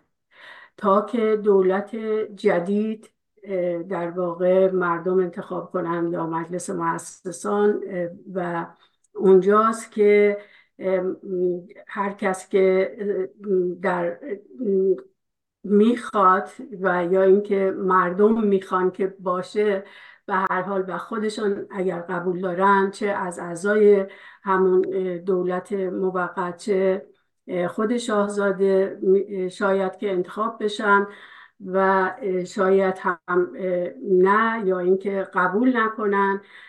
شاهزاده در واقع هدفش نجات ایرانه. هدفش خودش نیست خانوادهش نیست ولی از نظر ما بهترین در حال حاضر که بتواند در واقع این دولت سخنگوی دولت موقت باشد و رهبری به نوعی قبول کنند بعد در رابطه با گروه هایی که چپ هستن کمونیست هستن کرد هستن و کسای دیگه با حالا ممکنه در جمع های کوچک و بزرگتری خب اینها به نوعی مخالفن. به نوعی بعضی از اینها در واقع سرسپرده هستن قول قرار گرفتن مثلا گفتن اگر فرض کنید فلان منطقه شما جدا کنید و موفق بشید شما میشید سلطان اون منطقه یا فلان. به هر حال حالا ما از اونم صرف نظر می‌کنیم. اینها مخالفن. ما می‌خوایم دموکراتیک با اینها رفتار کنیم. همونطور که اونها هم باید با ما دموکراتیک رفتار کنن.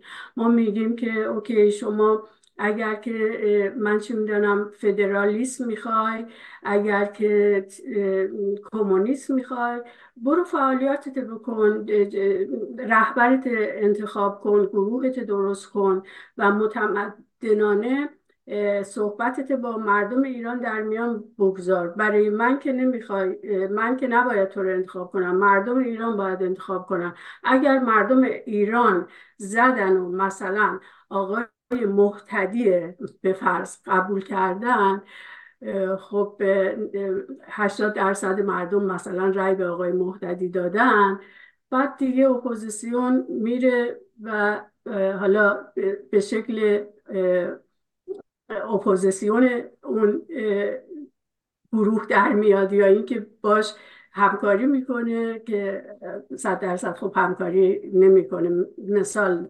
زدم. یعنی می‌خوام بگم که هر کس مخالفه. البته اینا اپوزیسیون به باور من نیستن. چرا که اپوزیسیون کسیه که در برابر مشروع خواهان بیسته. اینها بخشی خودشان بخشی از این مشروع خواهان هستن چرا که با رژیم داد و ستت دارن نشست و برخواست دارن پول رد و بدل بینشان میشه و به هر روی ما جلوی هیچ کس نباید بگیریم. بگیم که همه آزاد هستن. فعالیت خودشون رو بکنن و مردم هستن که باید انتخاب کنن. ممنون. خیلی ممنون از شما. جناب دارابی از دوستان بیرون نوبتی خدمت شما عرض شود یکی از هموطنانمون که احتمالا از ایران هستش در داخل یوتیوب نوشتن که خیلی تأصفبار هست. رفتار خود روشنپندارها. شما درگیر درگیری های جنایی و افکار خودتان باشید. ما هم درگیر مشکلات خودمان هستیم.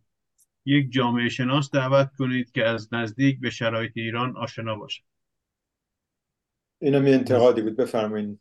بله خواهش می‌کنم. به این هموطن گرامی در درون ایران باید بگم که ما با پوست و گوشت و استخوان شما رو درک می‌کنیم وضعیت ایران رسد می‌کنیم.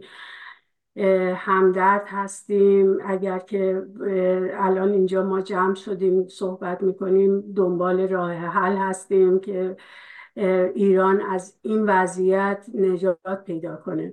به هر حال هر کدام از ما یک نقشی داریم و هستن جامعه شناسانی که مرتب برنامه دارن راجب جامعه صحبت می‌کنن و این مشکلی که اصلا ایرانی ها فکر نکنید که اینهایی که بیرون از ایرانن خیلی راحت دارن زندگی می‌کنن. شب و روز ما با ایران شروع میشه با ایران میخوابیم با ایران بیدار میشیم و دلمون در گروه ایران هست. می‌دانیم که مشکلات معیشتی هست می‌دانیم گرانی هست می‌دانیم فقر و فحشا و وقتی که اصلا سیستم اقتصادی و سیاسی یک مملکت داغان باشه همه چی به تب به هم میریزه می‌دونیم در جامعه. چه خبر ناهنجاری ها و هنجارهای جامعه هم اطلاع داریم. صحبت یک چیز هست و اون اینکه تا این رژیم هست این مشکلات هست و ما باید همه هر کس که در هر جایی هست و هر کاری از دستش برمیاد در واقع همیاری کنیم تا که این رژیم را براندازیم و طرح نو دراندازیم. سپاس از شما و با آرزوی بهترین ها برای شما گرامی از ایران. مرسی از شما خیلی ممنون. من یک F9 حالا می‌زنم F9 یک پرسشی داشتم از شما خانم اسکری گرامی. شما چند تا از شاخص یا صفات رهبری رو به خوبی مثلا اسم خوشندیش خوش برخورد انعطاف پذیر کسی باشه که مردم صداش کنن محبوب باشه میشه به زبانهای خارجی مسلط بشه بتونه روابط دیپلماتیک داشته باشه و غیره. خب اینایی که شما اسم مربوط میشه به اینکه یک رهبر باشه. حالا اگر بخواین چند رهبر باشه چه صفاتی رو قاید؟ یک رهبری جمعی باشه. ببینید من فکر نمی کنم که من فکر می کنم وقتی که صحبت از رهبر میشه اون رهبر باید سیستم داشته باشه. سیستم یعنی چی؟ یعنی مثلا دولت موقت. دولت موقت یعنی چی؟ یعنی اینکه یه تعداد متخصص نخبه دانا اونجا جمعن در واقع مشاوره های درست میدن که بر اساس پژوهش بر اساس تحقیق علم دانش در اختیار رهبر یا اون سخنگو قرار میدن. نیازی نیست که چند نفر باشه چون اگر چند نفر باشه باز صد تا مشکل به وجود میاد. ولی نیاز هست یک سیستم باشه. و همونطور که تو صحبتام گفتم گفتم که رضا شاه بزرگ اون همه خدمات در 16 سال درست اندیشه داشت. ولی باید اهرمهاش هم می داشت که پیاده بشه و حتما یک جمعی از متخصصان نخبه ها دلسوزان بودن مثل آقای فروغی مثل تیمورتاش و خیلی کسای دیگه که به هر حال توانستن 16 در عرض 16 سال یک خرابر زیربناهاش آباد کنن و زمینه رو ایجاد کنن برای مدرن شدن ایران. امروز هم همینطوره. شاهزاده به تنهایی ما نباید مثلا یک رهبر حالا اصلا بحث شاهزادان نیست یک نفر نمیدانه که این کاری بکنه. منتها باید یک سیستم باشه در رأس این سیستم یک سخنگو باشه. خیلی ممنون. من یه سال دیگه برام پیش اومد چون کسی نوبت نگرفت از داخل هنوز. خب رضا شاه بدون شک رهبری مدرنیزاسیون ایران اون زمان رو به عهده داشت و نشست های خوبی هم با روشنفکران بزرگ اون زمان مثل فروغی و ملک و شعرهای بهار و حتی محمد مصدق و غیره داشت. چه شد که این مدرنیزاسیون و این رهبری به جمهوری اسلامی منتهی شد؟ به نظر شما؟ دقیقا پرسش خیلی خوبی هست. به باور من سرعت مدرن شدن با فرهنگ اون جامعه همخانی خوبی نداشت. یعنی اینکه پهلوی ها به سرعت داشتن حرکت می‌کردن به طرف مدرن شدن و مدرنیزاسیون. ولی مردم آمادگی نداشتن. مثلا فکر می‌کردن که گوش کردن به رادیو حرامه یا تلویزیون داشتن خیلی کار بدیه. به هر حال یکی این بود و دیگری اینکه روشنفکران ما باید روشنفکران اون زمان که به قولی رفته بودن. حالا یه مقدار تحصیلات خارجی گرفته بودن یا اینکه یه سری کتاب های چپ از روسیه رو خوانده بودن یا علی شریعت مداری میخواندن.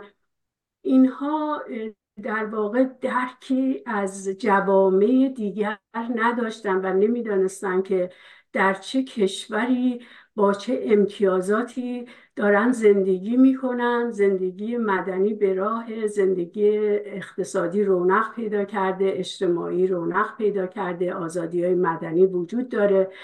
و درک درستی از این نداشتن. الان که ما بیرون از ایران زندگی می‌کنیم تازه می‌فهمیم که ما کجا بودیم و زدیم و خراب کردیم. در واقع روشن فکرهای ما تاریک اندیش شدن روشن فکر نما بودن و ندونستن درک درستی در واقع داشته باشن. فکر می‌کردن که مثلا کاخ کرملین این چون برای من پیش آمد که اینو میگم مثلا چپ ها تقویم آورده بودن وارد ایران کرده بودن. بعد توی این تقویم همش های کاخ کرملین بود. و من یادم هست که یکی از به هر حال آشنایان که این تقویم ورق می‌زد می‌گفت ببین اونها کجا زندگی می‌کنن و ما کجا زندگی می‌کنیم. یعنی درک در این اندازه بود. و مسئله دیگری که پیش آمد به هر حال اسلامیون و چپ ها خیلی باعث این انقلاب شدن یه جا ملیگراها و پادشاهی ها و اکثریت در واقع جامعه بهت زده شد. یعنی واساد رو نگاه کرد به این حال اینها در واقع می‌دانستن که بیان بیرون بیشتر حرف بزنن بیشتر فعالیت کنن و جلو این جریان به نوعی بگیرن در واقع فضای ایجاد کنن برای گفتگوی بهتر. ولی این گروه هم متاسفانه تماشاگر شدن و به زده واسادن نگاه کردن این من فکر می‌کنم که اینها عواملی بود که در واقع انقلاب 57 رقم زد. مردم تحت تاثیر خمینی قرار گرفتن. پسر خمینی که فوت کرد گفتن که حتما کار ساواکه با وجودی خود خمینی هرگز این ادعا نکرد هیچ وقت هم نکرد. ولی هی برای اون چهلم گرفتن چهلم چهلم چهلم در واقع و باند اسلامی خیلی اکتیو شده بود بر علیه حکومت. چپ هم همینطور. و ملیگره ها سکوت کردند. و خب حالا یه سری خیانت های هم که شد دیگه که حالا اون بحث دیگری داره. مرسی. البته روشنفکران اون زمان خیلی درستتر عمل می‌کردن و واقعا روشنفکرتر بودن تا روشنفکران بعدی که به انقلاب منجر شد. و شاید رضا هم به حال. علیرغم نوسازی کرد به خاطر دیکتاتوری و اعمال سکولاریزم آمرانه ای که از بالا بود این سکولاریزاسیون و این مدرنیزاسیون یعنی جامعه به مدرنیته نرسید و این مدرنیزاسیون شکست خورد طبعا. ولی به هر حال من بحثش بحث امشب مربوط نمیشه.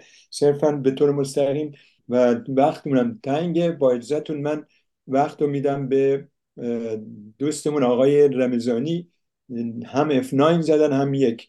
ما با یکتون رو می‌گیریم با توجه به اینکه ده دقیقه وقت داریم لطف کنید زیاد طولانی نشه بله. یه نکته اینه که اشاره شد که گروه ها حق دارن که تو این مبارزه شرکت کنن. همه آزادن. همه باید بر مبنای هر ایدولوژی که دارن هر باوری که دارن در اون راستا با این رژیم مبارزه کنن. اما پرسش مشروعیته چه گروهی چه نهادی می‌تونه از بالاترین مشروعیت برخوردار بشه؟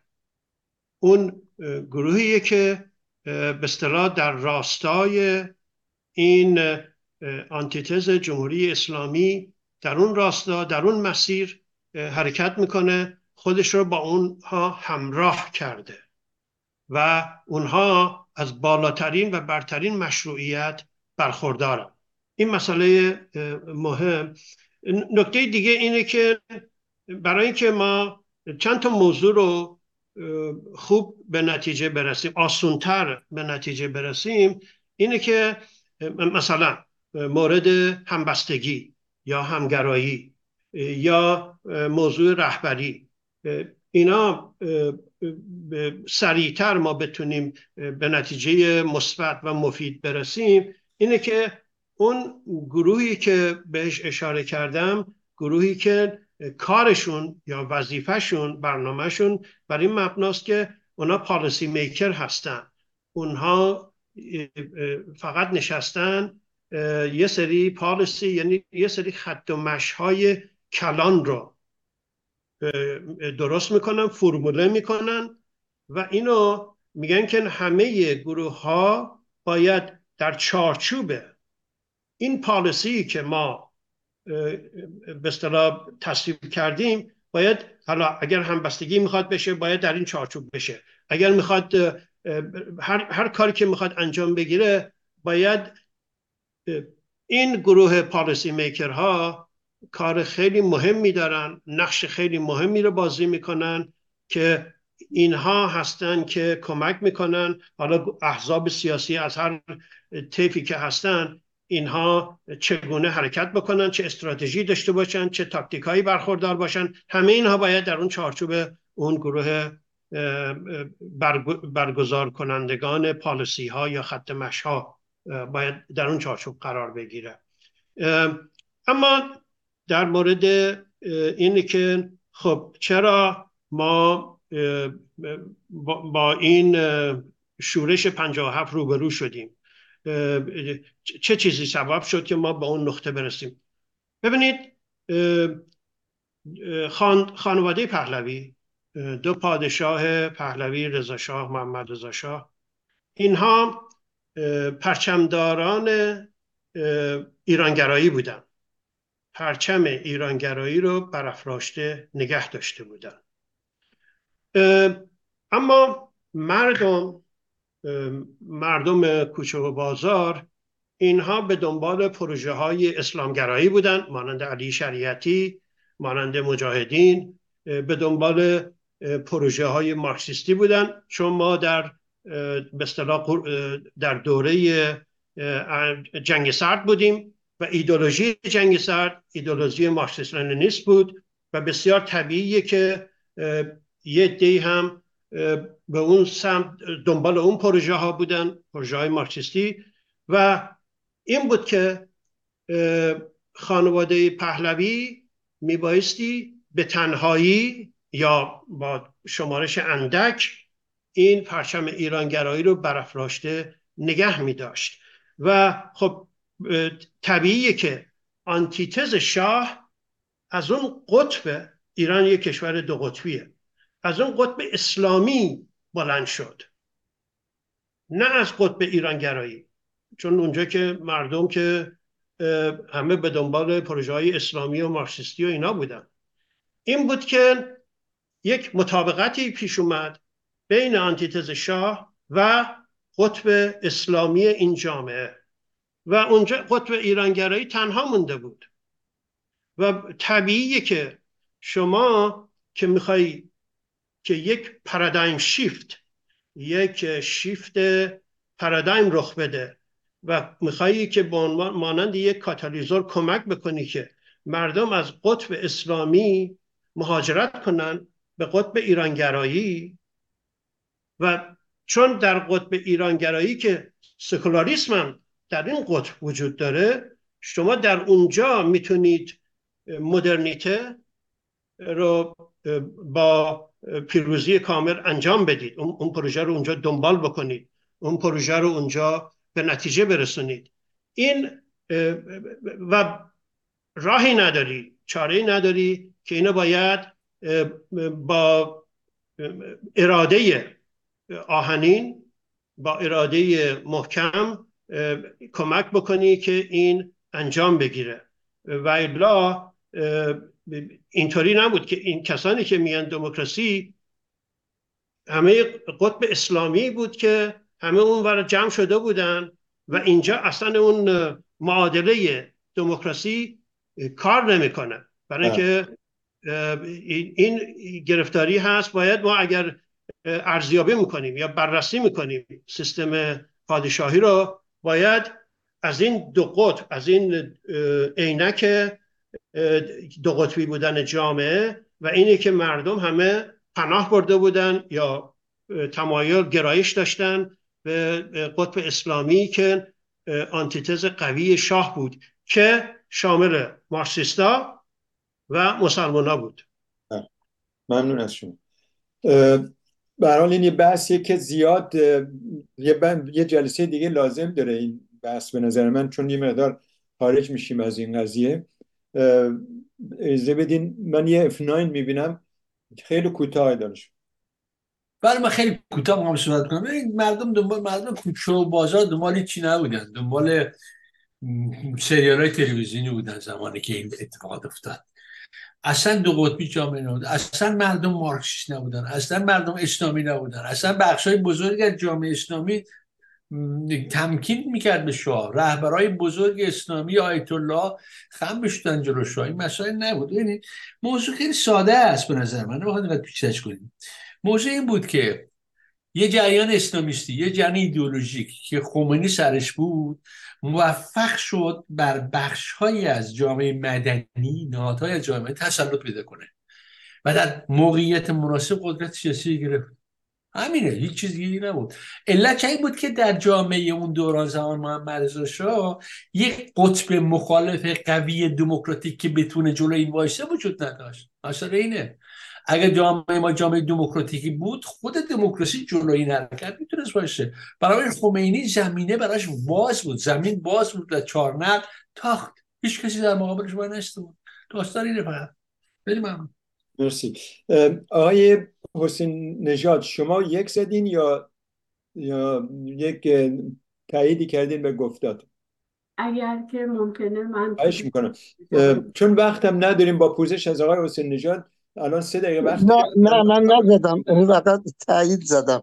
حالا نمی‌تونم صحبت از خانم اسکری بفرمایید. خواهش می‌کنم. اتفاقا جناب دانشور عزیز چون من روزهای انقلاب قشنگ یادم هست گروه های بودن یعنی از دید من شیش ماه قبل از اینکه انقلاب بشه در واقع گروه های اسلامی که بیشتر کتاب های شریعتی در مدارس پخش می‌کردن و بیشتر فاطمه فاطمه است و از این داستان ها و کتاب های دیگر. و چپ ها هم بودن که به کوه می‌رفتن و اونجا میتینگ میذاشتن و بر علیه حکومت صحبت می‌کردن. و خود خمینی هم در واقع فشارش روی سیستم این بود که شما قسمت های اسلامی قانون اساسی اجرا نمی کنید و در واقع از نجف مرتب پیام می‌داد. و یک موضوع دیگری هم که در این میان دخیل بود خب شاه در واقع با دول غرب یه مقدار به چیز رسیده بود اختلاف نظر سر فروش نفت و به هر حال اون تقاضاهایی که غرب داشت و شاه نمی‌خواست دیگه ارزان در واقع منابع ایران در اختیار غرب بذاره و کم ارزان بفروشه. به هر حال اونها هم زمینه هایی ایجاد شد که کمک کنن و خمینی به هر حال ابر و باد و مه و خورشید دست به دست هم دادن تا که انقلاب و شورش 57 رقم بخوره و ما روزگارمان این چنین باشه و امروز شاهد مردمانی بسیار به هر حال سرکوب شده و محتاج در واقع یک ایرانی با اون همه ثروت باید بره خم بشه در صد آشغال نانی پیدا کنه و ایران سرمایهاش تاراج بشه و خیلی چیزهای دیگه. و هر حال هم چیزهای مختلفی دست داد. شاید خود سیستمم به هر حال نقطه ضعف هایی داشت. یعنی باید بگیم که خود سیستم نقطه ضعف داشت. حالا نه خیلی برجستش کنیم چرا که همونطور که اول گفتم کارهایی که دودمان پهلوی کردن خیلی ارزشش بالاست ولی خب اشتباهاتی هم حتما بوده. ملی گراها ایرانگراها در واقع شک و شک شدن دخالت نکردن اسلامی ها انقلاب کردن چپ ها انقلاب کردن خارجی ها با شاه از در ناسازگاری برآمدن. همه اینها دست به دست هم داد تا که انقلاب 57 رخ بده شورش 57 ممنون از شما. خسته نباشید خانم عسکری گرامی. مرسی مرسی. دوستان خسته نباشید.